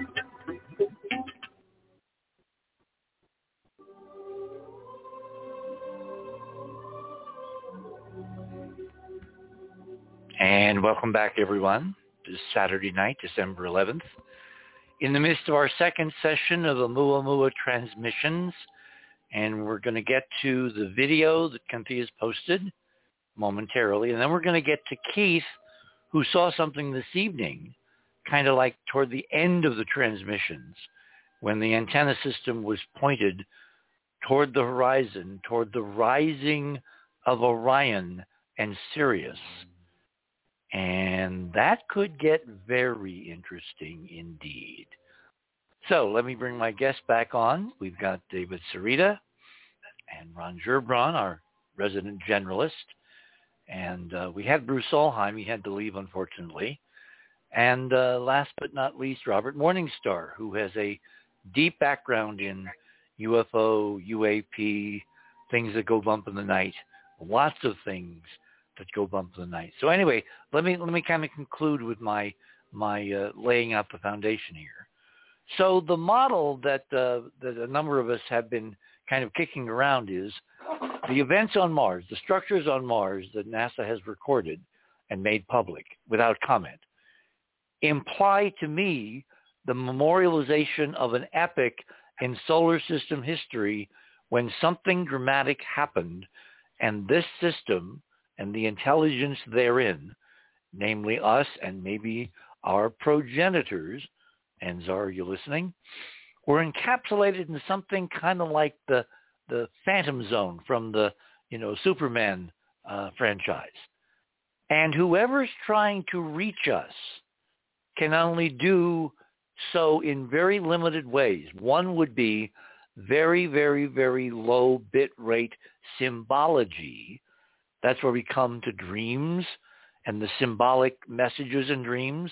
Like I'm paying very close attention, Robert, to your dreaming of Ursa Major, a bear claw imprint on a door, which has levels of meaning, but only if you kind of stored the symbolism beforehand, and then it's triggered by one very low bandwidth symbol communication. The other would be if we interpret these chirps as extraordinarily high frequency because they're coming from a different time flow, higher dimension into our lower dimensional bubble. And there's a problem of the two t- flows of time are different in each of the two dimensions. Something is trying to project into this very low frequency environment a very high frequency chirp message packet or series of packets. And in order to decode it and a identify what they're trying to transmit is it voice? Is it language? Is it images? Is it television? Is it something that we can't conceive of in terms of our modern technological prowess or is it something really radically different, which we'll only find out if we uh, get kind of like a, a how-to manual? And again, from Bruce's friend Anzar, that appears to be what we should be getting when we get the right equipment assembled to basically decode through the computer what could be being sent to us at very, very high speed. So that's kind of where I think we are tonight and I'd be really interested in hear anybody's uh, response to any of this. Well, I, I want to say, Richard, because you brought up um, Orion's belt, and I did this. It took me two years to do this, but almost any star you can think of, based on its radius, I calculated its wavelength at its equator and then divided it actually by golden ratio octaves. And Mintaka, which is in the belt, has a 432 octave, which is it's incredibly close to 432. I mean, I've got it to like 16 decimals on on any star you can think of. I've done it. So you take, for example, Orion's belt has a 16.5 times the radius of our sun's 432,288 miles, and based on that, I calculate the the wavelength at the equator, and then I, I, I make all my octaves. There's over 50 octaves, and then I get into my audible bands of that star, and no two stars produce the same numbers. This is really amazing. So one time on Jimmy's radio, I sent a signal out at 432 megahertz to a particular star in Orion, and it chirped back the next number in the sequence that I did not send it. Hmm. As in the chirp, with I have a meter that reads the frequencies in the chirps. It's just a frequent audio frequency meter, and it reads accurate to many decimals. And the question is, in one second, and, and knowing how far away these stars are, they're the speed of light is irrelevant, right? And, and a radio wave is irrelevant. How did I get the next number in the sequence chirp back to me in only a few seconds after I transmitted? And this was a particular star in, in Orion that I did the experiment with. So I believe there there is a substratum that can explain Einstein's action at a distance, what he called spooky action at a distance, and we might be dealing with that in these radios because there's no other answer for a star that's that far away um, to be able to signal you back so quickly. And and how did it know the next number in the sequence? I'm the only person on Earth who's ever done this. I mean, literally any star you can think of, I've got over 50 octaves. They're golden ratio octaves. I don't use the traditional musical octaves because because the universe is built on golden ratios. So therefore, I've got like 14 decimals of accuracy on over 50 numbers per star. It took me two uh, two years in my spare time to do this, and I'm looking at Mintaka's numbers right now, and, and it has a four it's almost 432. It's so close. And you have to understand, there's no other star anywhere you can think of that will have an octave of that number. It just won't exist. And, and well, that, see, I, see what, what, what's so interesting, David, about my, you know, interpretation of these incredibly mega architectural monuments on in, in Jezero and the mirror Mm-hmm. image is that the position of Mintaka, which is the star that's moving that's at an angle to the other two, Alnitak and I forget the name of the other one, uh, that forms that angle, that's moving through space. It's called proper motion. So over time in the galaxy, it kind of like is a, uh, a reverse clock. If you if you take a picture tonight, and you could have taken a picture several hundred thousand years ago, you would have seen that third star Mintaka at a different angle to the other two than it is tonight. Because yeah, Alnilam is the other one. Yeah, yeah, on the, Alnilam. on the lamp. Anyway, so its proper motion is kind of like a celestial clock.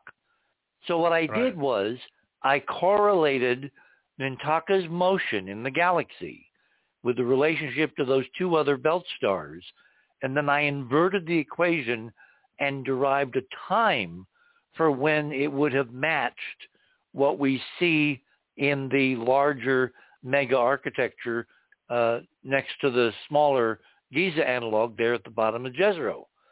And it turns out to be several hundred thousand years ago, which to me is maybe when the event, the encapsulation, the um, phantom zone, you know, event to us happened, and someone tried to memorialize it for future generations, you know, hundreds of thousands of years in the future because it's really critical for all of humankind to A, figure out what happened and B, figure out how to undo it. If we're in prison, if we have been, you know, Alex Jones, Prison Planet, if that's not a metaphor, we got to figure it out and maybe, just maybe, someone is trying to send us the, the you know, the keys to the cell in these transmissions because we have now done the thing that they've been waiting for God knows how many thousands, millions of years. We've asked for help. We have sent out a message to their emissary, Oumuamua, and they've responded in multiple ways. Yeah, absolutely. There, Oumuamua has this golden ratio code everywhere. Like I said earlier tonight, the ratio of its closest approach to Earth to one astronomical unit, the Earth-Sun distance average, is one to the goal. The golden ratio number appears there in, in the in the ratio one to six six one eight. So therefore, And don't forget the 33 degree angle from Lyra into the plane right? of the So solar have system. The 33. And let's bring that up because that's one of my points tonight on Cynthia's list for me because the 33 degree angle is so remarkable. It's so incredibly remarkable when you consider there, there are several pieces of math I've done in the Great Pyramid of Egypt that show that number. For example, if you take the the 26.3 degree, what they call the Bethlehem angle, what Peter Lemesurier called the Bethlehem angle, and the the ascending descending passage angle, you take 360 degrees and subtract 26.3 degrees, you've got 333 degrees point. So you see the 3333. Also, the slope angle on the Sphinx's face was argued in the movie Mystery of the Sphinx with Charlton Heston to be 32 degrees. And if you take pyramid angle and you convert your degrees minutes and seconds, 51 degrees, 51 minutes, 14.3 seconds, which is built out of a golden ratio rectangle, by the way, and you, you divide that slope angle by the golden ratio, you come to 32 degrees, which is, which is ever so close, right? So you look at all the signatures in Oumuamua with golden ratio numbers, and you, you start to see, is this, is, is the same architect who designed the Great Pyramid the architect of Oumuamua's intelligence? Like, what are the odds of its ratio to an astronomical unit being one to golden number? Like, you you can't make this stuff up. And when you said tonight the velocity in in um, in kilometers per second, No, no, miles per second. and then you convert that to to your your your um, kilometers again you get the golden number again expressed right? We we showed that earlier tonight. So there's no way you can make this stuff up. There there it, it's it's so intelligently driven and designed for it to come to that close approximation to the earth so that the relationship of that distance of 24,200,000 kilometers to one astronomical unit of 144 149,597,870 is a ratio of 1 to 6.18. So that's a golden number again, right? So why is the Oumuamua doing this and why isn't anybody noticing that this is intelligent design? This is not random behavior. Yeah, but remember, we have been acculturated for decades uh, by people that wrote for um, Scientific American. Who was that? Oh, big skeptic that wrote for Scientific American for years. He had a had a column, and people tried to kind of run some of these coincidences by him and argue they weren't coincidences. And he would take off in the most outlandish, you know, over the top, hysterical comparisons to basically blow holes in any idea that there was meaningful relationships in ancient sacred sites or ancient architecture, et cetera, et cetera, et cetera. Total disinformation, you know, censorship. Don't let them think about that as possible heritage or high-tech imprints from a former extraordinarily high-tech epoch of human civilization, et cetera, et cetera. So when I saw Oumuamua, the first thought I had was time capsule that was sent by us a long time ago to us a long time ago. Are you aware that uh, normally things are moving in the galaxy in orbits around the center of the galaxy and at our distance? It takes about 240 million years to circle the center of the Milky Way once. Oh yeah, I I I did huge research into that many years ago. Okay. Where, yeah. Now there are other objects that aren't do not share the motions of the plane of the galaxy, which is kind of like Right. the plane of the solar system. And so you yeah, can go above it and below it. yeah, you you you, down, you, yeah. you could encounter objects that are moving much faster than we are around the center of the galaxy, like if they're in elliptical orbits, just like you know halo stars or you know uh, uh, globular clusters or things like that. Oumuamua, kind of like a buoy that was set out in a in a in a in a, stream or or a bay. Oumuamua was literally motionless in the galaxy relative to the sun's motion in orbit around the galaxy. So it didn't approach us. We approached it like it was positioned waiting for us to come by and then for us to do its trip around the sun like someone dropped it like a buoy into no, the now stream. I see what you mean. That's an incredible perspective because we're in this kind of And- and- chiral yeah, spiral and th- going is above and below the plane, and right now we're on our way upwards. Yep, yep. So no, this was like it was sitting there waiting for us to encounter it, which is another factor in the it was designed by an intelligence for us to encounter at this time. So I'm yeah, thinking, we're okay, moving through different space every single day and Yeah, every single yeah, year. We're yeah. not in the same part of the galaxy. We're in this this yeah, we're there there's actually a study done in the fossil record. I read the whole study on extinction level events. As we get higher above galactic plane, we get exposed to more radiation from galactic center because you don't have all the galactic dust, you know, protecting you. It's kind of like coming out of the sunglasses on the plane. And when we get to peak, what they've seen in the fossil record is very little survives here, but life survives. And then when we get back down into the there are cycles of extinction.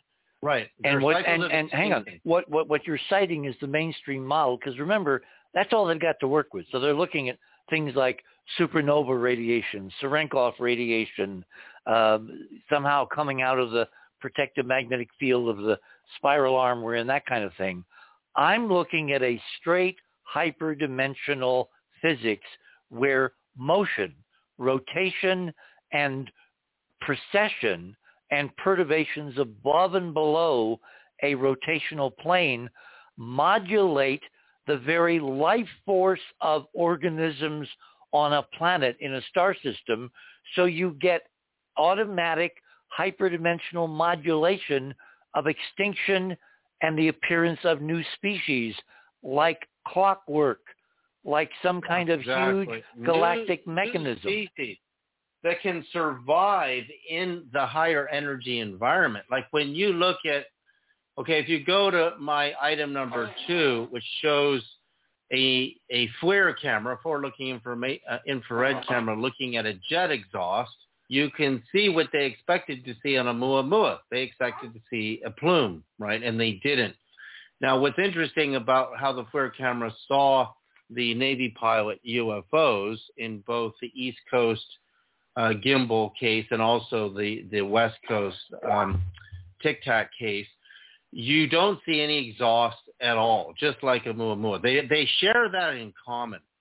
And, and if you look to item number three tonight on my page, you I went frame by frame through the the FLIR footage, and I can see this chiral spiral kind of structure in the UFO, which looks metallic, but this thing doesn't look like anything you, you think you're going to see at all.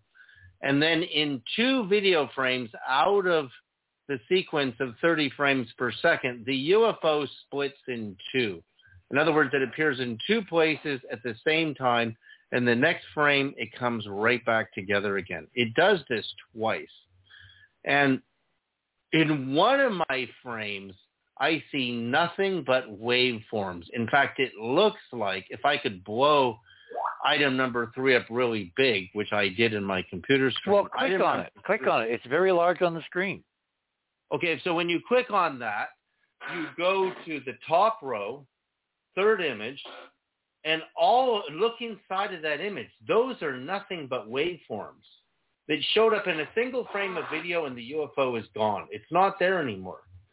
And, and this is going frame by frame. And, and this I downloaded this from from the U.S. government site when, for a window, they allowed the public access to this footage.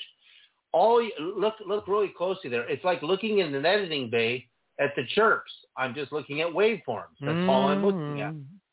And you go, that was one frame of, and now look, go to the bottom row and, and click on the image and blow it up. You'll see the crosshairs were locked on solid. So this this camera was not chasing this thing.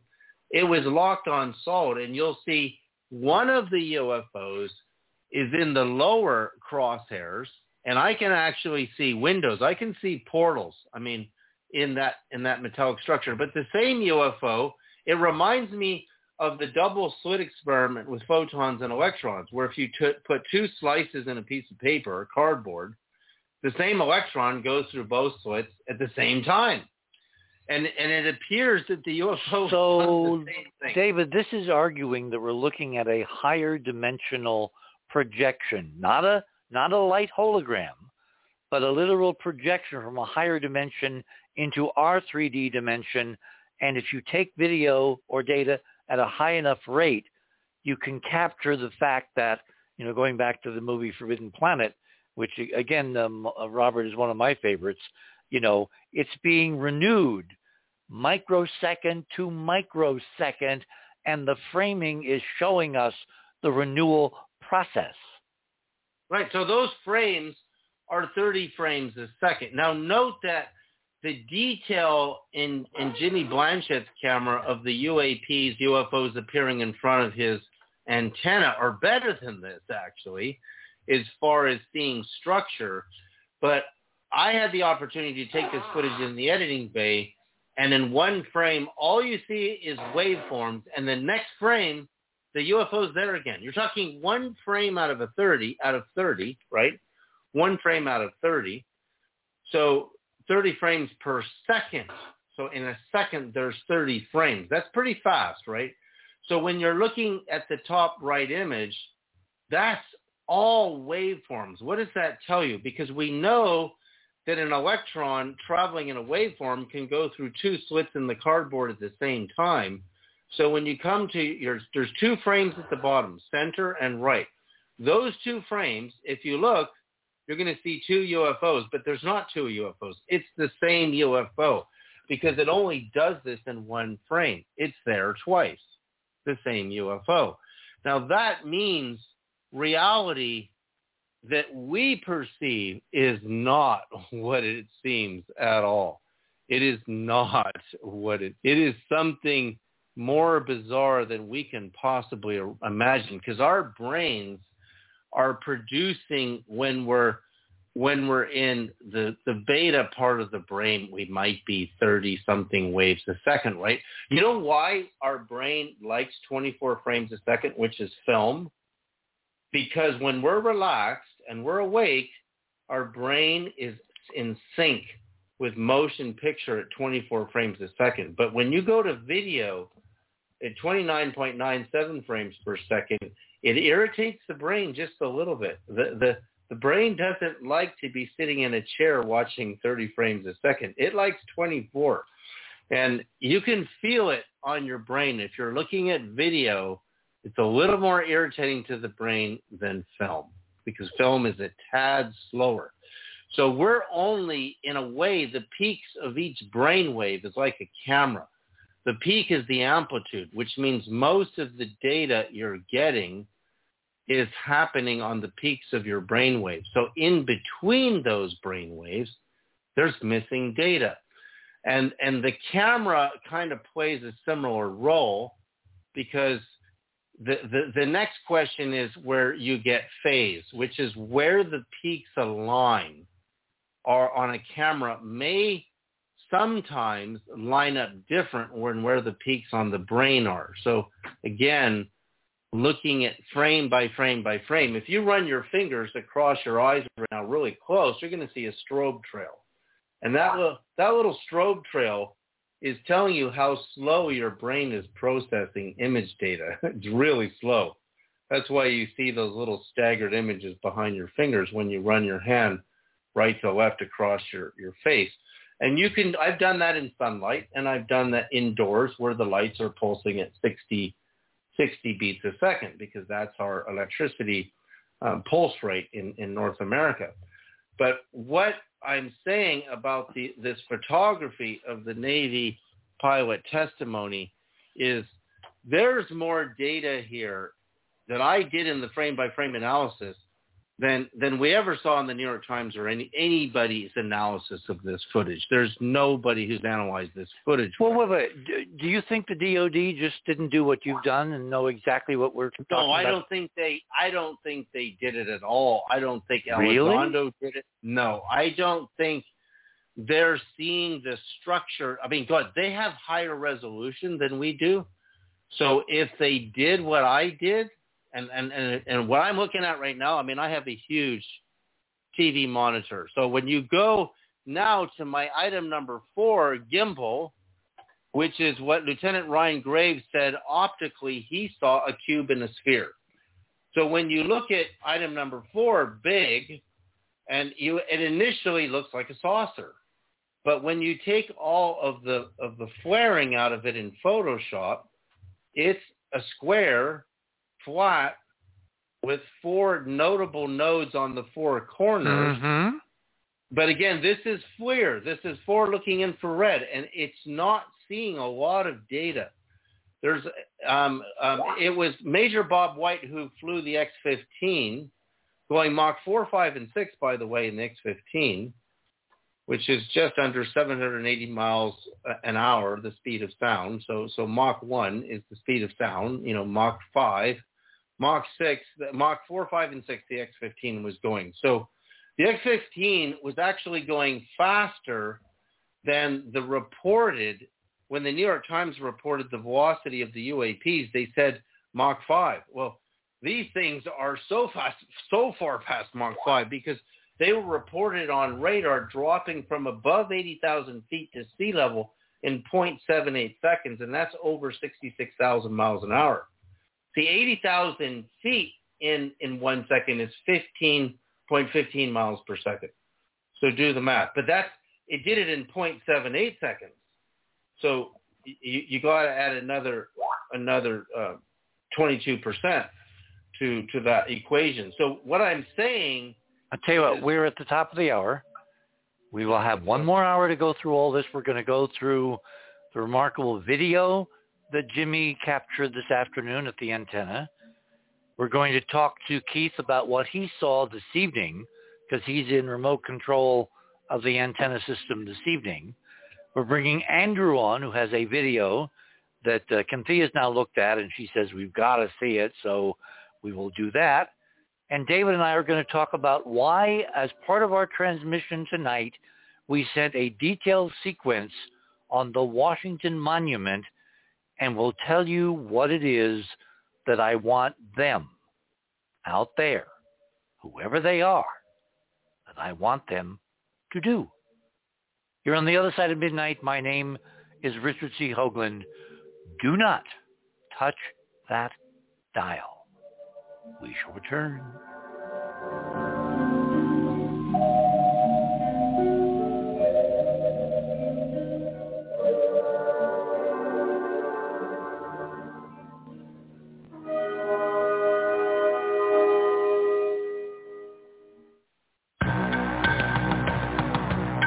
The other side of midnight.com.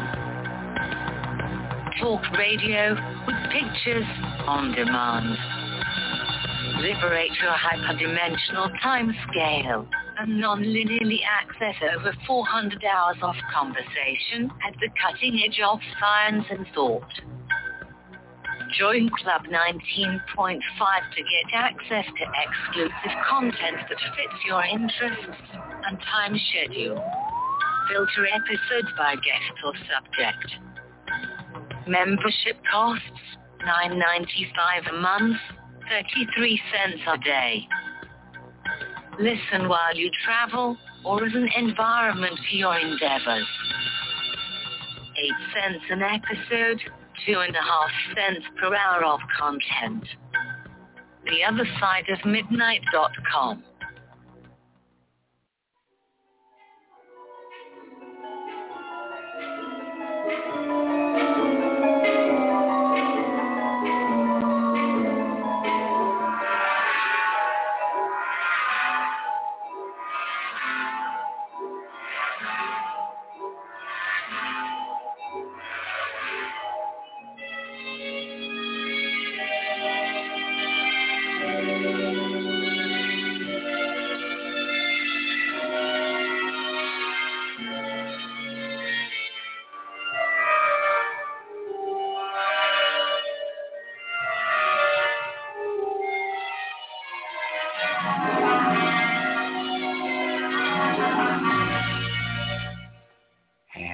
back, everyone, on this Saturday night, now Sunday morning here in the Land of Enchantment. We've been joined by Andrew Curry, who is kind of a co-author or co-investigator or co-instigator with me on the we're stuck in a phantom zone question. Andrew, you've been listening, although you've been working, and I'm kind of intrigued with what are your thoughts so far? Hi, Richard. Hi, everybody. Yeah. Uh, well, I'd like to say one thing, Richard, right off the bat, in terms of bears. So um, back in no, November this on November the seventh, there was a sighting in International Falls, Minnesota, of what wildlife officials are calling the biggest bear they've ever seen. And it weighed in at 350 kilograms, or I believe that is about 775 pounds. Um, I, I, I have a feeling it was a black bear, but it was a monstrous thing. So it's just on the theme of bears, it's been sort of dotting the landscape. Yeah, I don't know if that means anything, but there you go, resonance. So Richard, when I first heard, I believe the pulsing of the message that was received from Oumuamua, right? I, I, I was, um, I well immediately I, I, I was. How do I put this? I found it very. um haunting. And then I went, I've heard this before. and then I was thinking of Arrival, and then I had to index back for, further in terms of movies, The Arrival. And I'd like to swing back to that without giving the plot line away to you, Richard. Thank you, thank you, thank you. but Contact, the movie ah. And the video, or well, for the listeners, it would be audio. But this, the uh, it's it's a three minute um, piece. You don't have to listen to the whole thing, just the first part. So Jodie Foster is the. Uh, well, Richard, do you want to describe Contact? You're better than I would be. So the movie. No, no, no. This is your segment. Go for it. Okay, all right. Well, Jodie Foster plays the astronomer who is trying to, um, you know, find signals from this. I guess it's the SETI project, and uh, she's sitting with headphones on near the satellite array. This is the video. And suddenly she gets the signal and it's well, I mean, if you if you play like about a minute of it, you'll you'll see what I'm talking about. If you, if you want to do that now or later or whatever, but um, I I don't know if that has any meaning. If there's a correspondence here at all. I mean, I mean that was a movie, but we know in that movie that signal. Well, it was a movie based on a novel by Carl Sagan, who we know was a double or triple or quadruple agent that knew so much more than he was able to reveal. When he started revealing things, suddenly he died of an incredibly galloping cancer. So I look at all these films as kind of, you know, Emily Dickinson codes where they're not fiction. They're just veiled information for the in crowd that per Roddenberry's rule will only believe it if they see it on the big screen or on television or on Facebook. In other words, it's got to be in media before they will trust their own briefings. Yeah, and in that signal was packed a lot of different things, but encoded deeply within it were instructions to build a hyperdimensional Stargate for all intents and Mhm. purposes. And you know, as I've been listening and frantically trying to hit a deadline in the back channels, uh, work-wise, it has.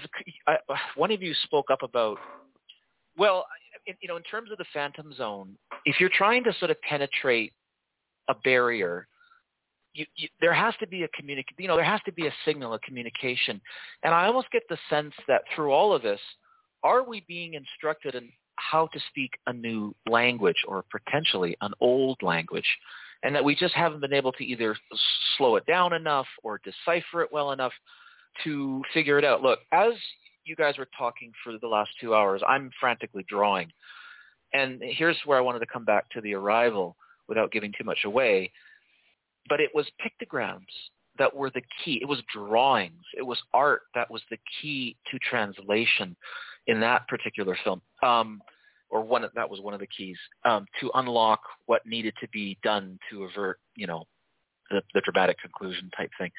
So I, I'm wondering through all of this, Richard, if, if it's not just a, a hey, who's out there, but literally to try to teach us a lang, you know, a language that's either, you know, well, maybe like you say, we're teaching ourselves.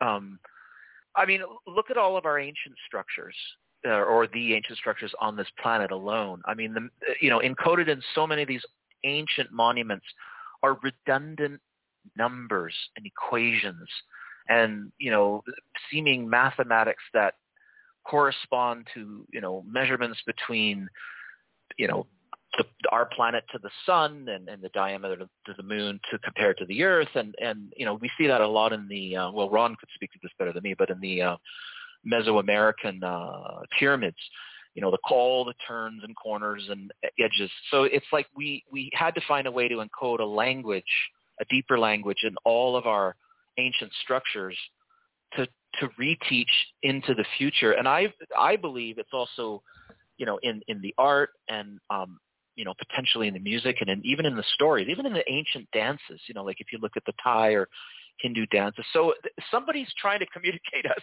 with us through time, Richard, in my opinion. I, and I think you're, you're touching on that tonight in a, in a massive way. Now, what that communication is about and who exactly is communicating, I guess those are the two biggest questions. Well, for me at least. Mm-hmm.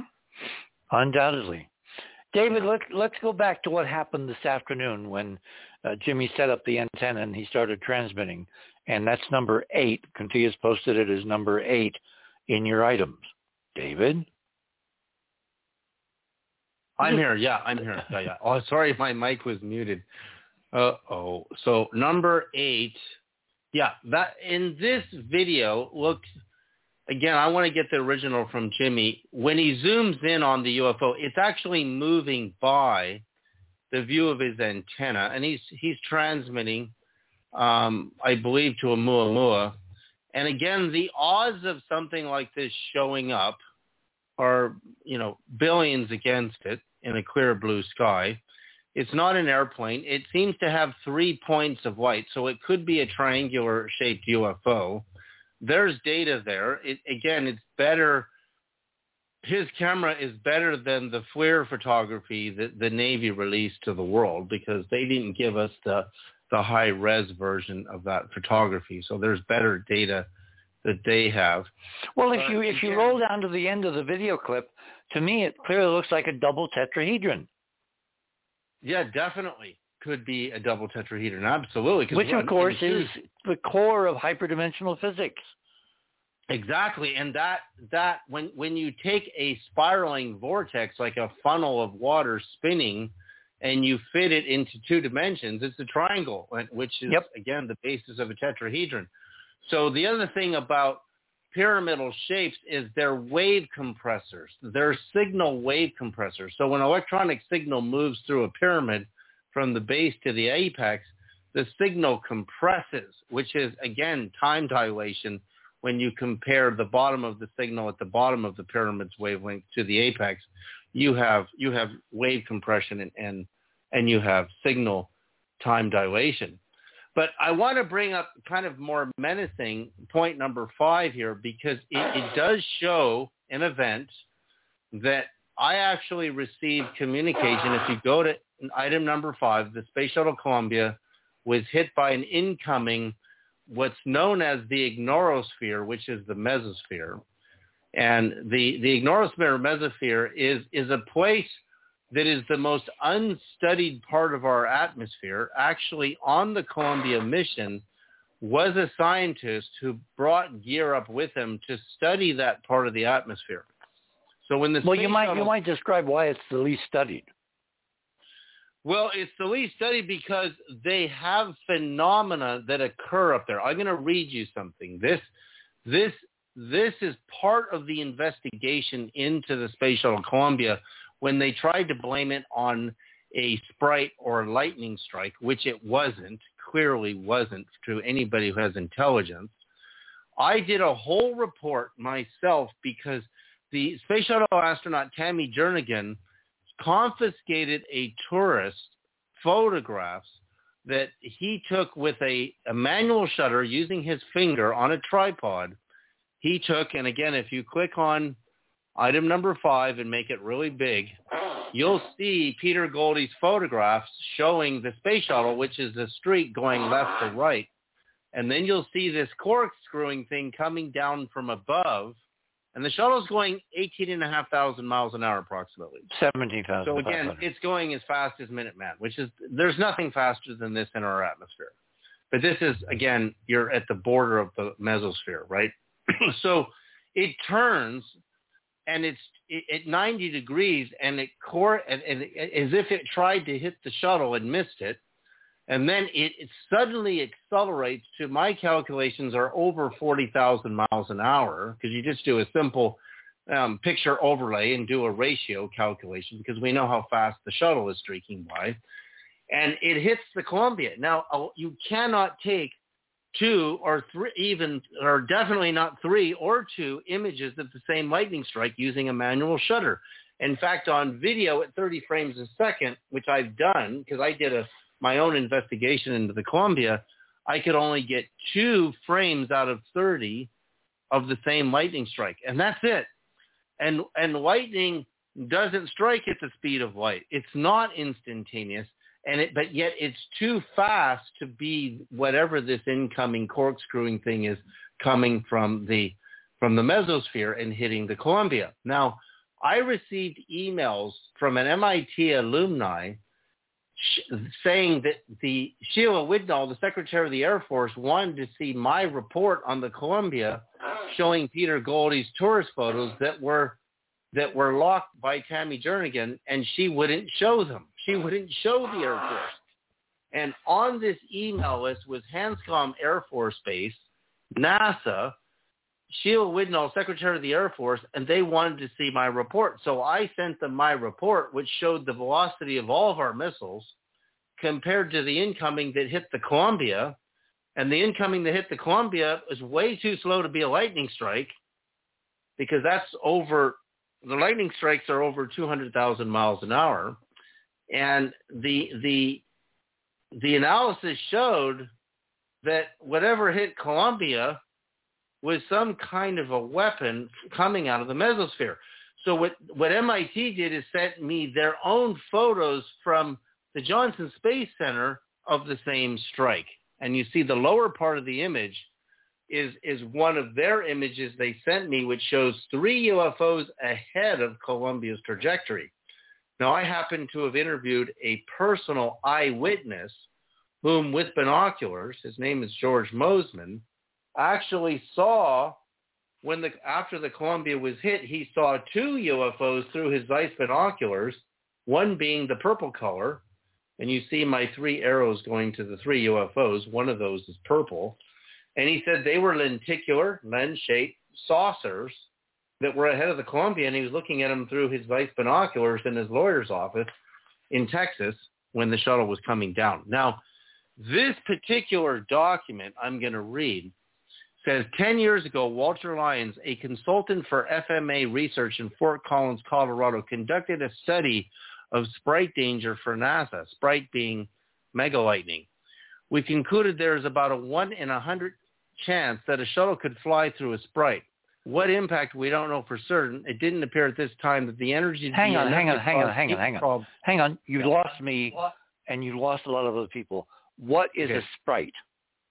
A sprite is a the- is a lightning strike supposedly that comes from the upper atmosphere region. Now, the problem with sprites and all lightning is they have tentacles, tons of tentacles like tree branches. You'll notice the incoming. No, wait, wait. You're, you're, you're still, you know, David. Simple, yeah. simple, simple. Thunderstorms. There are like three thousand thunderstorms all over the earth simultaneously. right. Thunderstorms occur like 50, 60,000 feet tops. When When they're they're- way higher. When there are way- when there are discharges, they go sideways, down, and up. And the sprite phenomenon is electrostatic acceleration of something up into space that looks, it can be different colors. Red is one of the predominant colors. It's been photographed now from the space station sideways, you know, so you can see in projection on the Mhm. limb. But there's Mhm. incredible high energy voltage going from thunderstorms at very high altitudes further higher into space into this region called the mesosphere. Go ahead. Okay, so what Walter Lyons says in this study on the Columbia is there are things up there that we probably don't know about.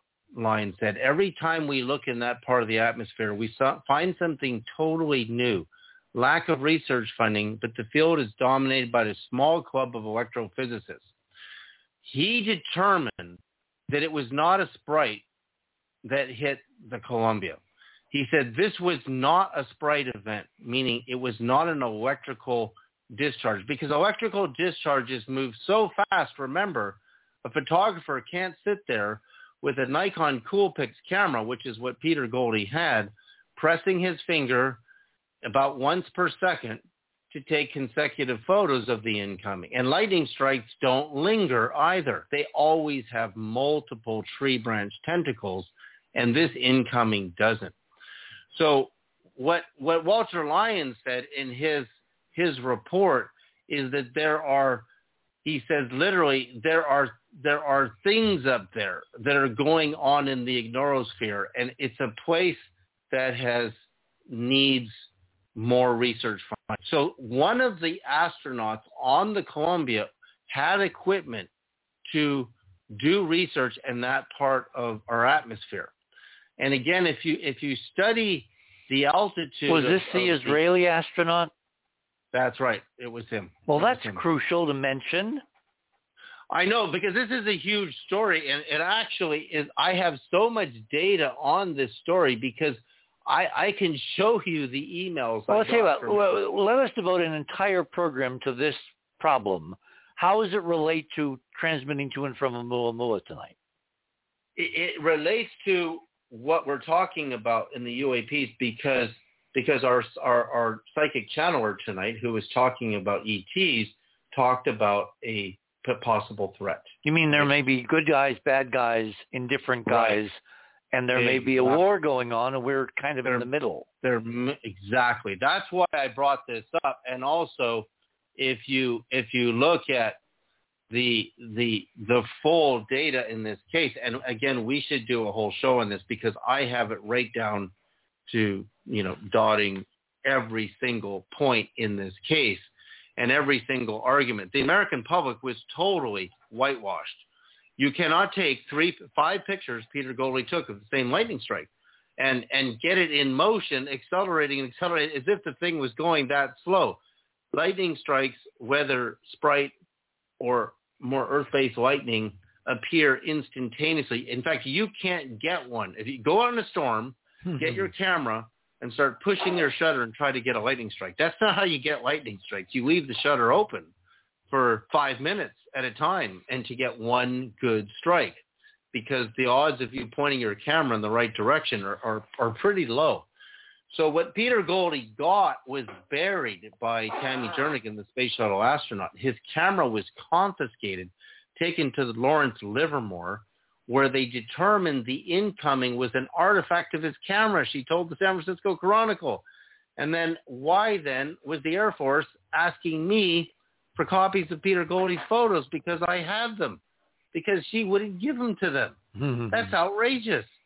So again, we go and you see the coincidences of these events and the UFO phenomenon. And there is there is a chance also because I know this in studying the military, the U.S. Department of Defense has classified payloads on space shuttle missions. I'm worried what was on Columbia was a weapon system to do tests in that in what's called the mesosphere. And and that again, we don't have satellites in the mesosphere because it's too low, right? It, it's not. Yeah, it's Um, too low for spacecraft and too high for aircraft. So that's why Right. it was called, kind of in slang, the ignorosphere, which is not a it's 30 to 50 not a real miles. name. I mean, it starts, but it goes between about 30 and 50 miles above the Earth. So, man, your satellites are way out there. They're 20,000 miles away from the Earth, oh, most of them. They're way, way, way, way, way out there. So what interests me about mesosphere is there is a lot of UFO activity coming from there. And our, our UAPs that appear in front of the antenna that Jimmy's capturing, it, it's very easy for them to move from that region to being in front of the lens very, very quickly. Because remember, let's go back to the, the Tic Tac, for example. The Tic Tac radar data says it, it came from above 80,000 feet to sea level in 0.78 seconds. And one report says it came from above 80,000 feet to 20,000 feet in 0.78 seconds, which is still over 40,000 miles an hour, right? Which is still faster than anything on Earth because nobody can go 40,000 miles anywhere. Nobody can touch that. There, our fighter jets can barely do 2,500 miles an hour. So when you're talking 40,000 miles an hour, forget about it being the Chinese is what I'm saying. So again, we know that their radar can see easily 200 miles. So when they're saying they came from above 80,000 feet to 20,000 feet in 0.78 seconds, we don't know how high above Mm. 80,000 feet they're talking about. But we know that they're looking in the region of the mesosphere. Okay, let's let's let's Yeah. uh, let's focus back on the Oumuamua because I do think we need to, you know, relegate the Columbia conversation to a whole night by itself. Yeah, and it Andrew. Andrew, you um, uh, well, I'll tell you what, we we we've seen the daytime afternoon UFO that appeared over the antenna that Jimmy captured before he had to disappear and Keith was in charge. So we had daytime and nighttime confirmation of what Yeah, now now Keith was riding the antenna tonight by remote control, and sometime before airtime, I'm getting ready, and he calls me up, and he's all excited. He says, "You won't believe what I saw." So Keith, you have the world to talk to now. What did you see over the antenna tonight? Well, I had been watching the antenna, um, and normally you see the stars, and you see a black sky, and there's an airport around there, and you can see the the flight path of the planes, and usually the um, navigation lights are blinking. There were some lights that came into the frame that weren't blinking, and they were making some erratic moves. Uh, they were getting really close to one another. One passed under another one, and uh, they were all taking place in front of the antenna. Uh, I can I can tell which ones are planes now because I've been watching it long enough to see which ones are actually doing the navigation, the angles that they uh, climb at and uh, descend at. But uh, these weren't doing normal activity, and there was a whole bunch of them, and it just kind of blew me away of what was going on. I don't know if uh, we were transmitting a signal at that moment, but it just like these things just came on the screen at the one time, and they were just popping in and moving and all happening at one time. Well, Jimmy said he was running camera tonight. Um, we'd have to get him to go through the footage at some point, or send the footage to me to go through. Well, Keith can also Okay. Keith also has access to it. He just hasn't Oh, had good. time to look at it. Now, the question I have for you, David, is how are we recording the chirps from tonight? Well, I, I didn't do any chirp recording tonight because I'm waiting to get my super high res microphone. So that um, I mean my microphone. Ah! The one I had. I'm glad that's not the only reaction I, I just had, David. I can't believe you just said that. Yeah, because I my Tascam is broken, so it it doesn't. I don't want to record it on my iPhone again. I want to record it on my thousand dollar Neumann microphone that I'm talking through right now. So my my recorder that I thought still worked doesn't work. Hmm. So I got I bought a new one, which I I told you about. I'm waiting for it to show up here, and then I can do it. Don't worry, we can do this anytime. We've done this so many times that. that I, I'm fully confident. Will they'll? See, you were. Uh, I'm sorry, but Ron, would you say something, please? Because I'm trying to control myself Yeah. right now. Okay. Uh, actually, there's a thought I wanted to insert aside from the groan. Um, yeah, you've got to be on top of this, David, because if you're going to do it, because if they think they've got, if someone thinks they've got your attention, then page Tuesday is not necessarily going to be the Well, same no, as don't page understand. I can go. Last time I went after. Can you the turn the damn radio on right now on the air? Oh, I don't. I don't have them in here. They're they're in the house, but they. I can go in and get them. You want me to go get them? yes, and come back? please. It'll take me like three minutes. Fine, fine. We can we can easily fill. Ron, please continue. Okay. Uh, okay. Actually, that's a good time for me to insert something which I think is very relevant. Uh, if you're on a merry-go-round and somebody speeds it up so it's going like 80 miles an hour, you're going to have a lot of different, a lot of trouble stepping off of it, right? Yep. That's one would think.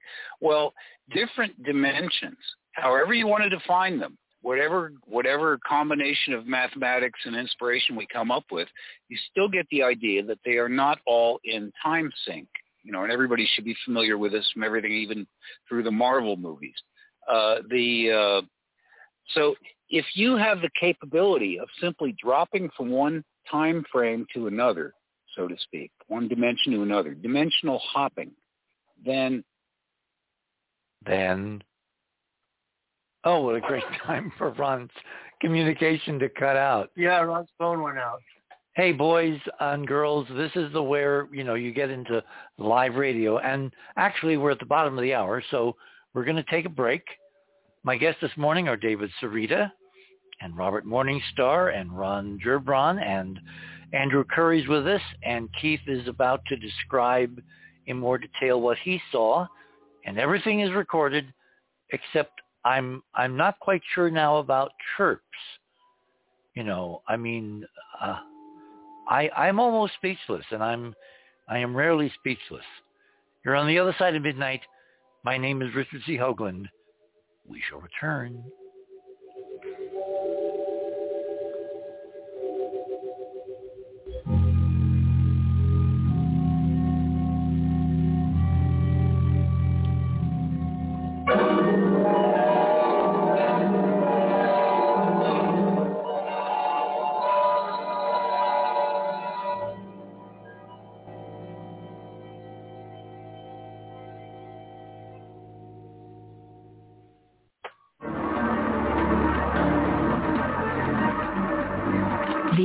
Side of midnight.com.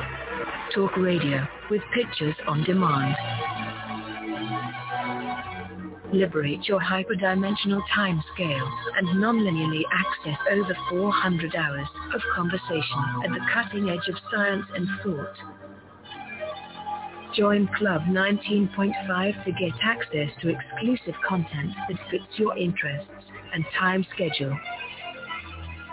Filter episodes by guest or subject. Membership costs $9.95 a month, 33 cents a day. Talk radio with pictures on demand. The other side of midnight.com.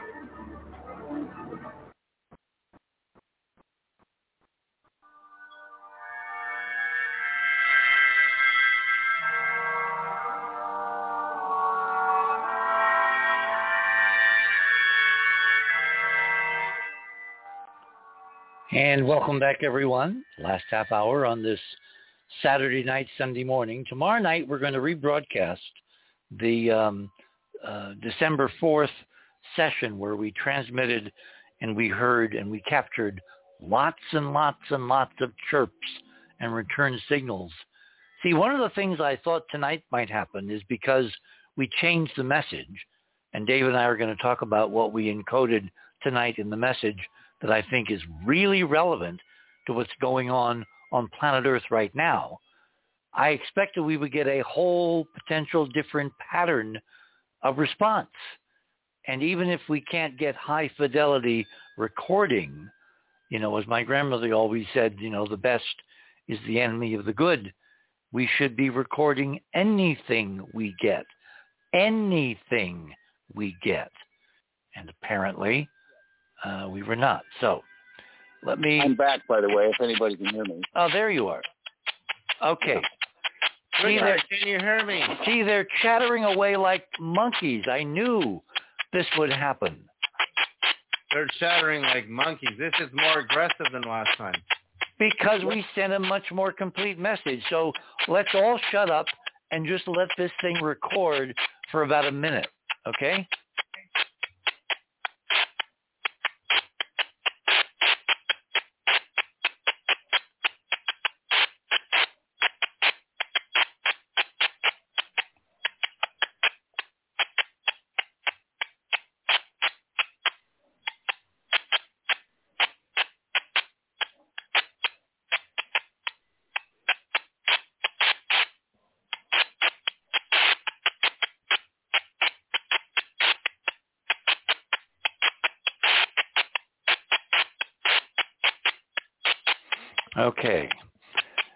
As they used to say, science is nothing if it's not prediction. And the very fact that it sounds like Morse code. Well, see, that's exactly what Marconi and Tesla said. They thought it was Morse code, but when they did the Morse code, it didn't add up to anything. So, and Jimmy and I have already tested it. It's not Morse code.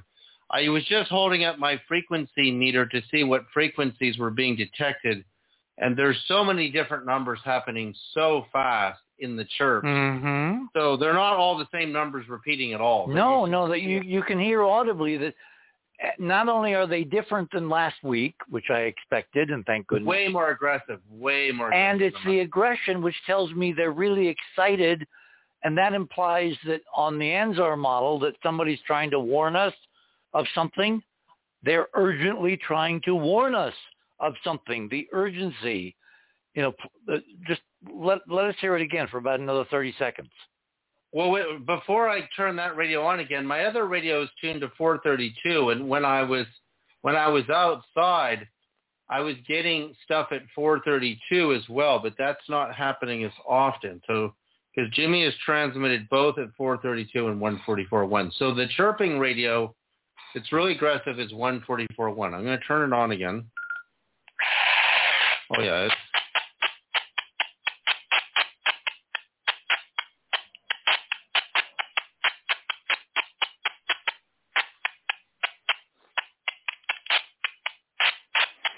Okay, I think we've got enough to do some kind of data analysis. Obviously, obviously I next week. David a question. I want to ask David a question. I want to go back, Professor, just for a second to Mintaka and the frequency that you measured at Mintaka. You said that it was not quite 432. Could it be 431.27717 or something? Oh, close? very close to that number. It's let me go back to my chart because I have it in front of me. So let me go back to Mintaka here. I mean, almost like I said, all- the Pleiades. I mean, I've done. Oh my God, almost any star you can think of. I've probably already done this, calculated all the tones for. So Orion's belt, Alnitak, I have, and then I have Alnilam in Orion's belt, and then Mintaka. Mintaka's tone, when I get to the audible octaves, and these are golden ratio octaves, I'm just smidgen away from 431. Now, again, no other star will produce that number. I'll I'll miss it by at least 20 or 30 beats.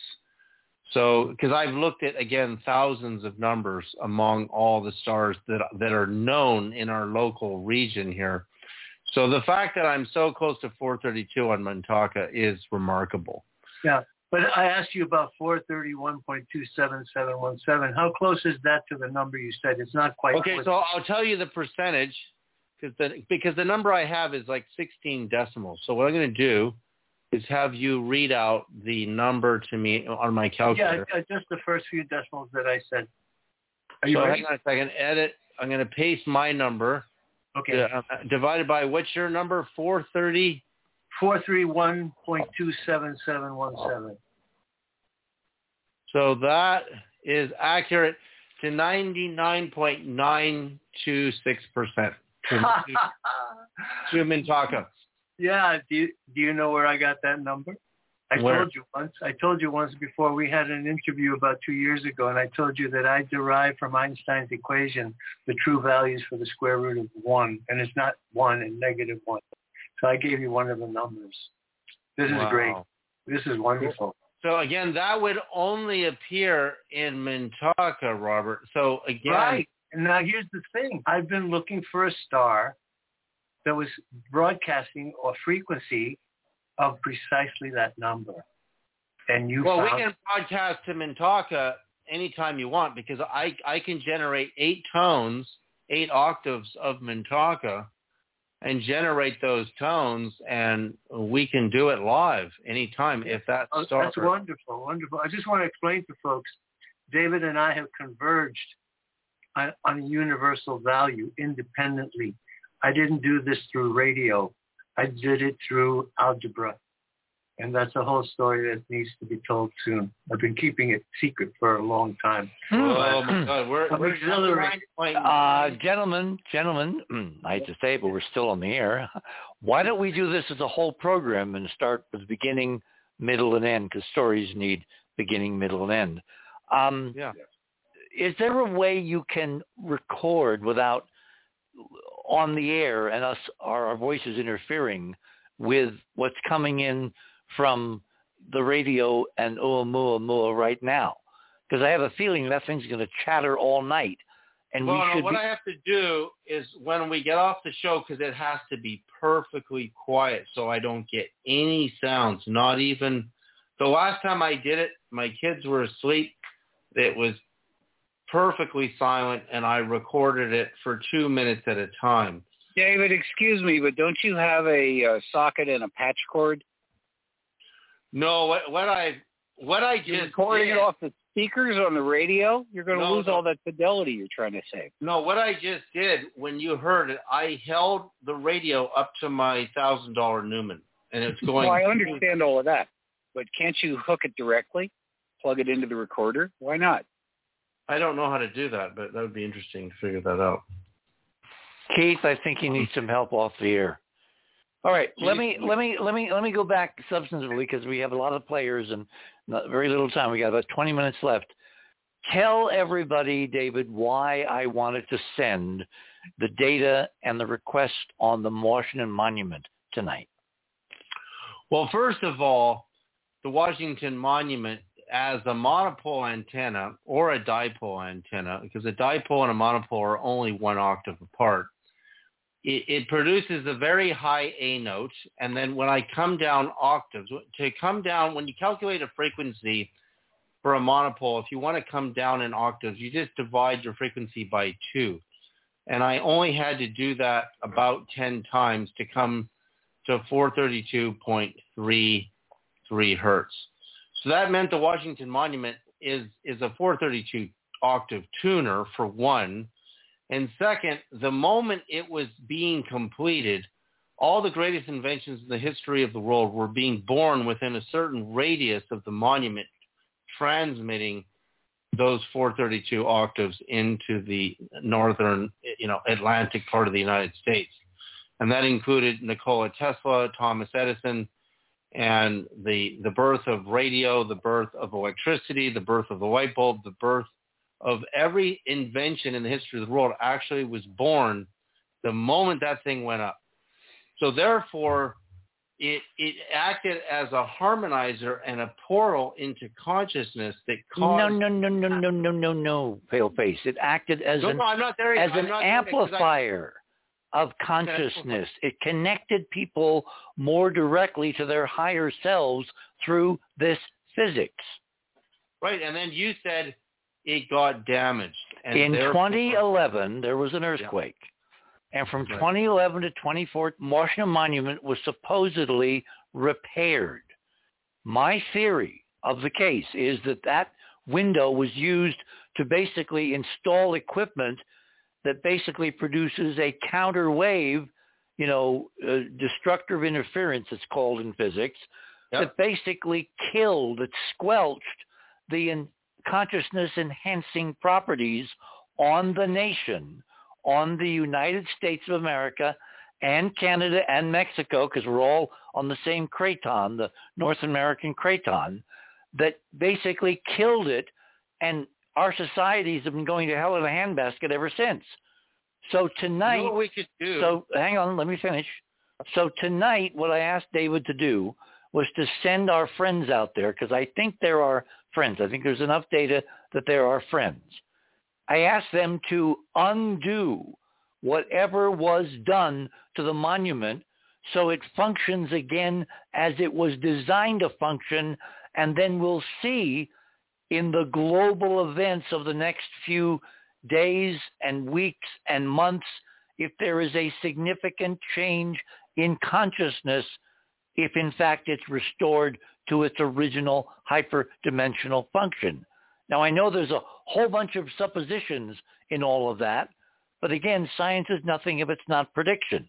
You can simply look at the mainstream and see if there are reflections in daily events, in geopolitical events, in political events, in in medical events, in everything that everybody is tracking.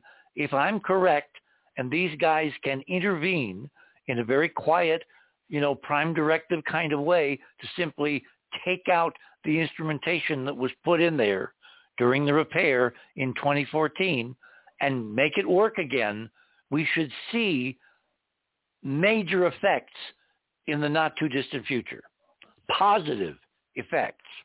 because that's why it was that's why Washington had the vision on the battlefield with the angel. There's a whole story of his vision on the battlefield. I mean, that's an incredible story in itself that led to the birth of the monument as as a monopole transmitter and activator to, to consciousness that made America the leading country in the world. Nikola Tesla came to America and then he created all of his inventions. It didn't happen in Yugoslavia. He didn't have all these inventions in Yugoslavia and brought them to America. When he came here, it, it just, everything happened. Everything happened when that monument was going up. And I, I have a chart, a, a graph, you know, it's on my website at davidsradio.co, Washington, and you can see the graph of every invention in the, that changed the entire world, including the transistor at Bell Labs. Bell Labs is, it's all right there eh, within the radius of the monument that everything happened. It didn't happen anywhere else on the planet first. It happened there first. And then the patents were distributed across the globe. And then other, other people started having ripple effect, after effect epiphanies to these massive new breakthroughs that occurred as the monument was being erected in the years following it. But I think you're right, Richard. It was damaged. And one of the ways you can tell is if you stand one wavelength from the monument, which is a smidgen under 2,222 feet, because if you take the height of the monument, which is 555 feet, 5.125 inches, then the, the wavelength of a monopole is four times the height. So that's almost exactly 2,222 feet. It's just a smidgen under that.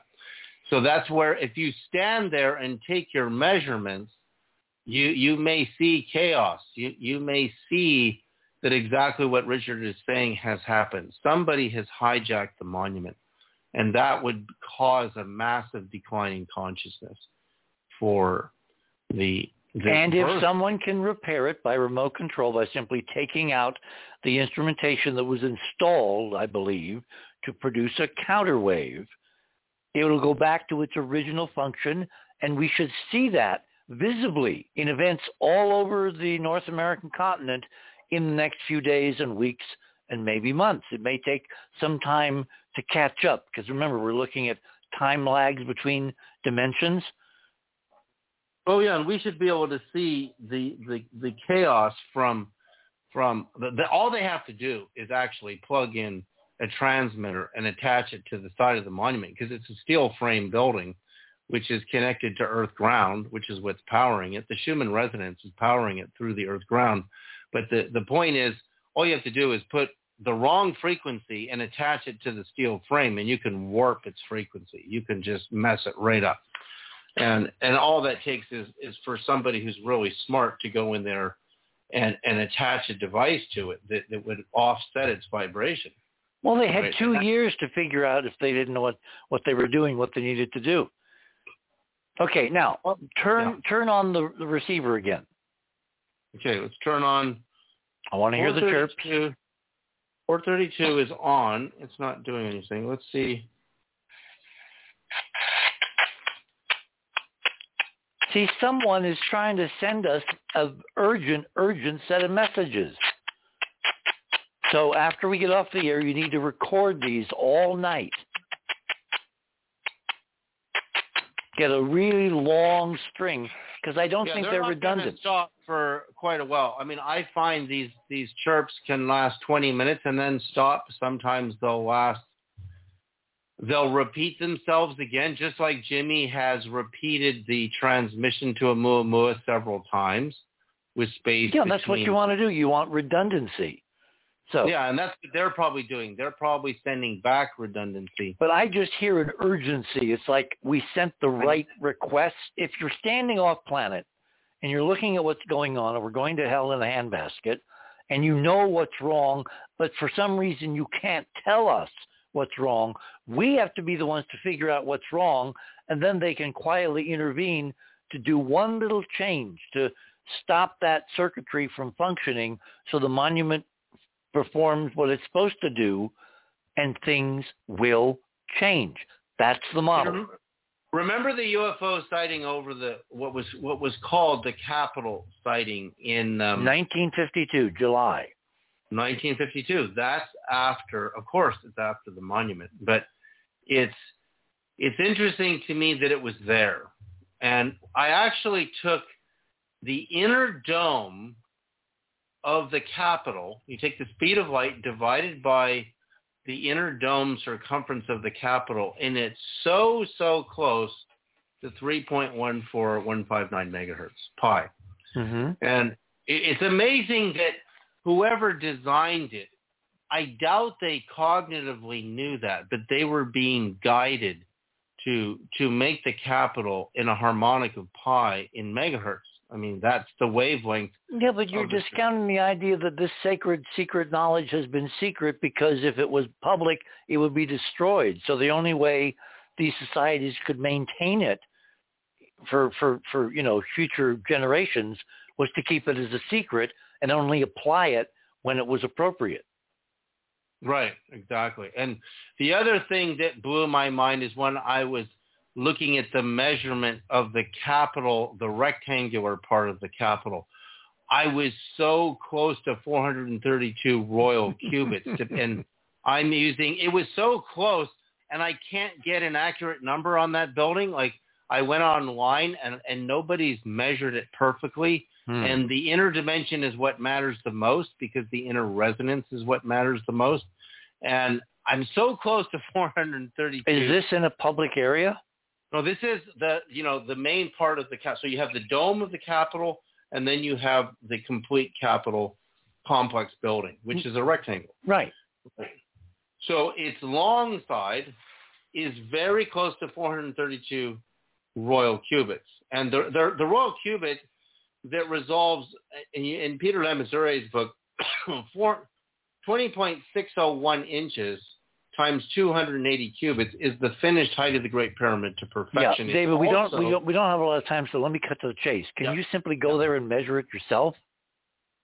I can't go there because I'm in Canada. I can't cross the border. So Well, at some point you'll be able to.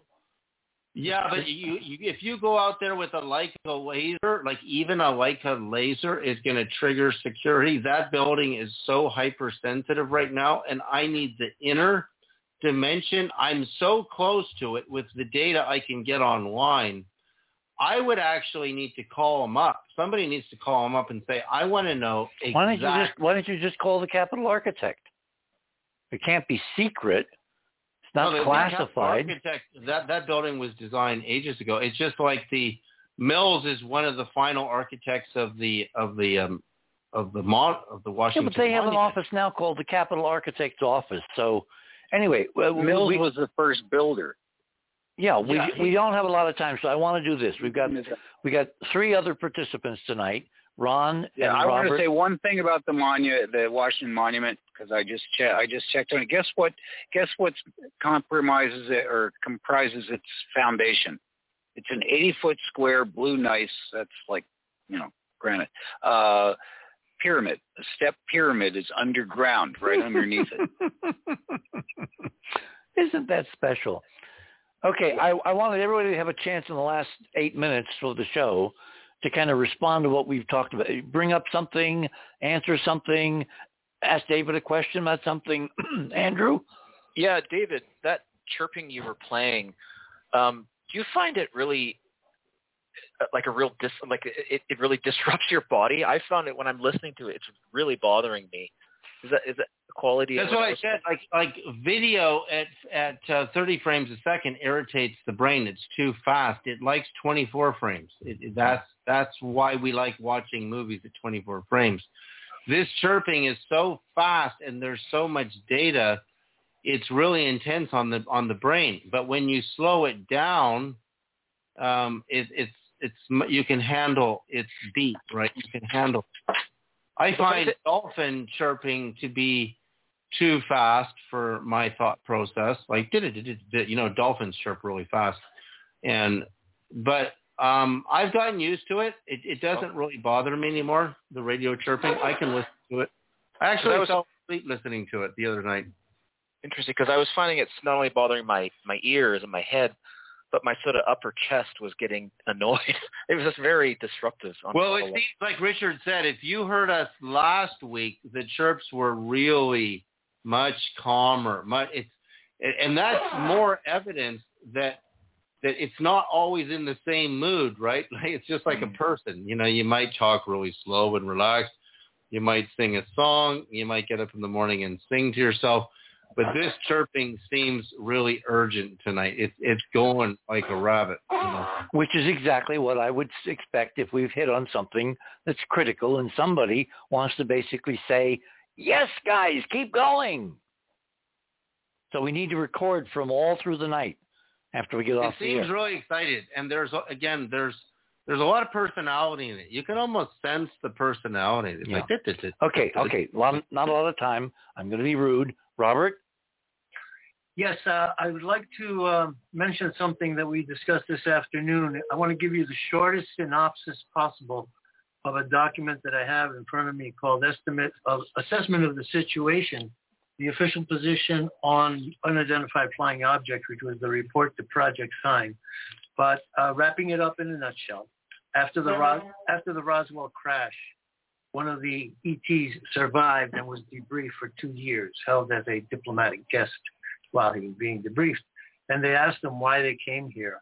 And the story that the alien gave to the telepath who was in communication was that many years before, an Earth scientist had sent out a signal with a very powerful pulse that traveled faster than the speed of light. And when it arrived at their planet, it disrupted the weather, the ecosystem, and their gravitational field. And they wanted to find out who was where it was coming from. They pinpointed Earth, sent a signal asking them to shut down the signal because it was disrupting their world. But the receiver was not able to interpret the code. And so they had to come here personally, which is why they claim to have come to Earth. And the scientist who sent that signal was Nikola Tesla. And he did it twice. Once was in Colorado when he had that gigantic uh, tower built that so disrupted the the uh, region that uh, the populace had him shut down. The other one was uh, the uh, tower in, in Long Island. So they said that it was in the 1920s. So I believe it was Wardenclyffe. The, Wardenclyffe Tower was uh, beaming and doing experiments. So the United States government frowned upon that and designated anyone who worked outside academia or the U.S. government to be outlaw scientists. So they had labeled uh, Nikola Tesla an outlaw scientist for the, the conduction of his experiments as an independent scientist. But that's all I wanted to. Uh, but I think you made a good point. I, I've had yeah. the same theory that Tesla would have signaled ETs first because he created the first radio waves and radio signals that would have left our planet. And some of them were faster than light speed, according to Tesla's own data. So he would have been the first one to signal ETs. And well, given and, and, given uh, we don't have a lot of time, given that he was working with extremely high voltage and high frequencies, he obviously was manipulating the torsion field, which is what you're picking up. You're not picking up radio. You're picking up modulated torsion field manipulation of the speakers in these radios. And Tesla did it inadvertently and I can see why there could be bounces and resonances and somebody could be very disturbed if a bunch of primitives suddenly came up with the equivalent of nuclear weapons and had no idea that they'd done it. I want to say one last He's thing. using triphasic current. That's it. Okay. People talk about alternating current, but he had a We have one minute left. I need to say this.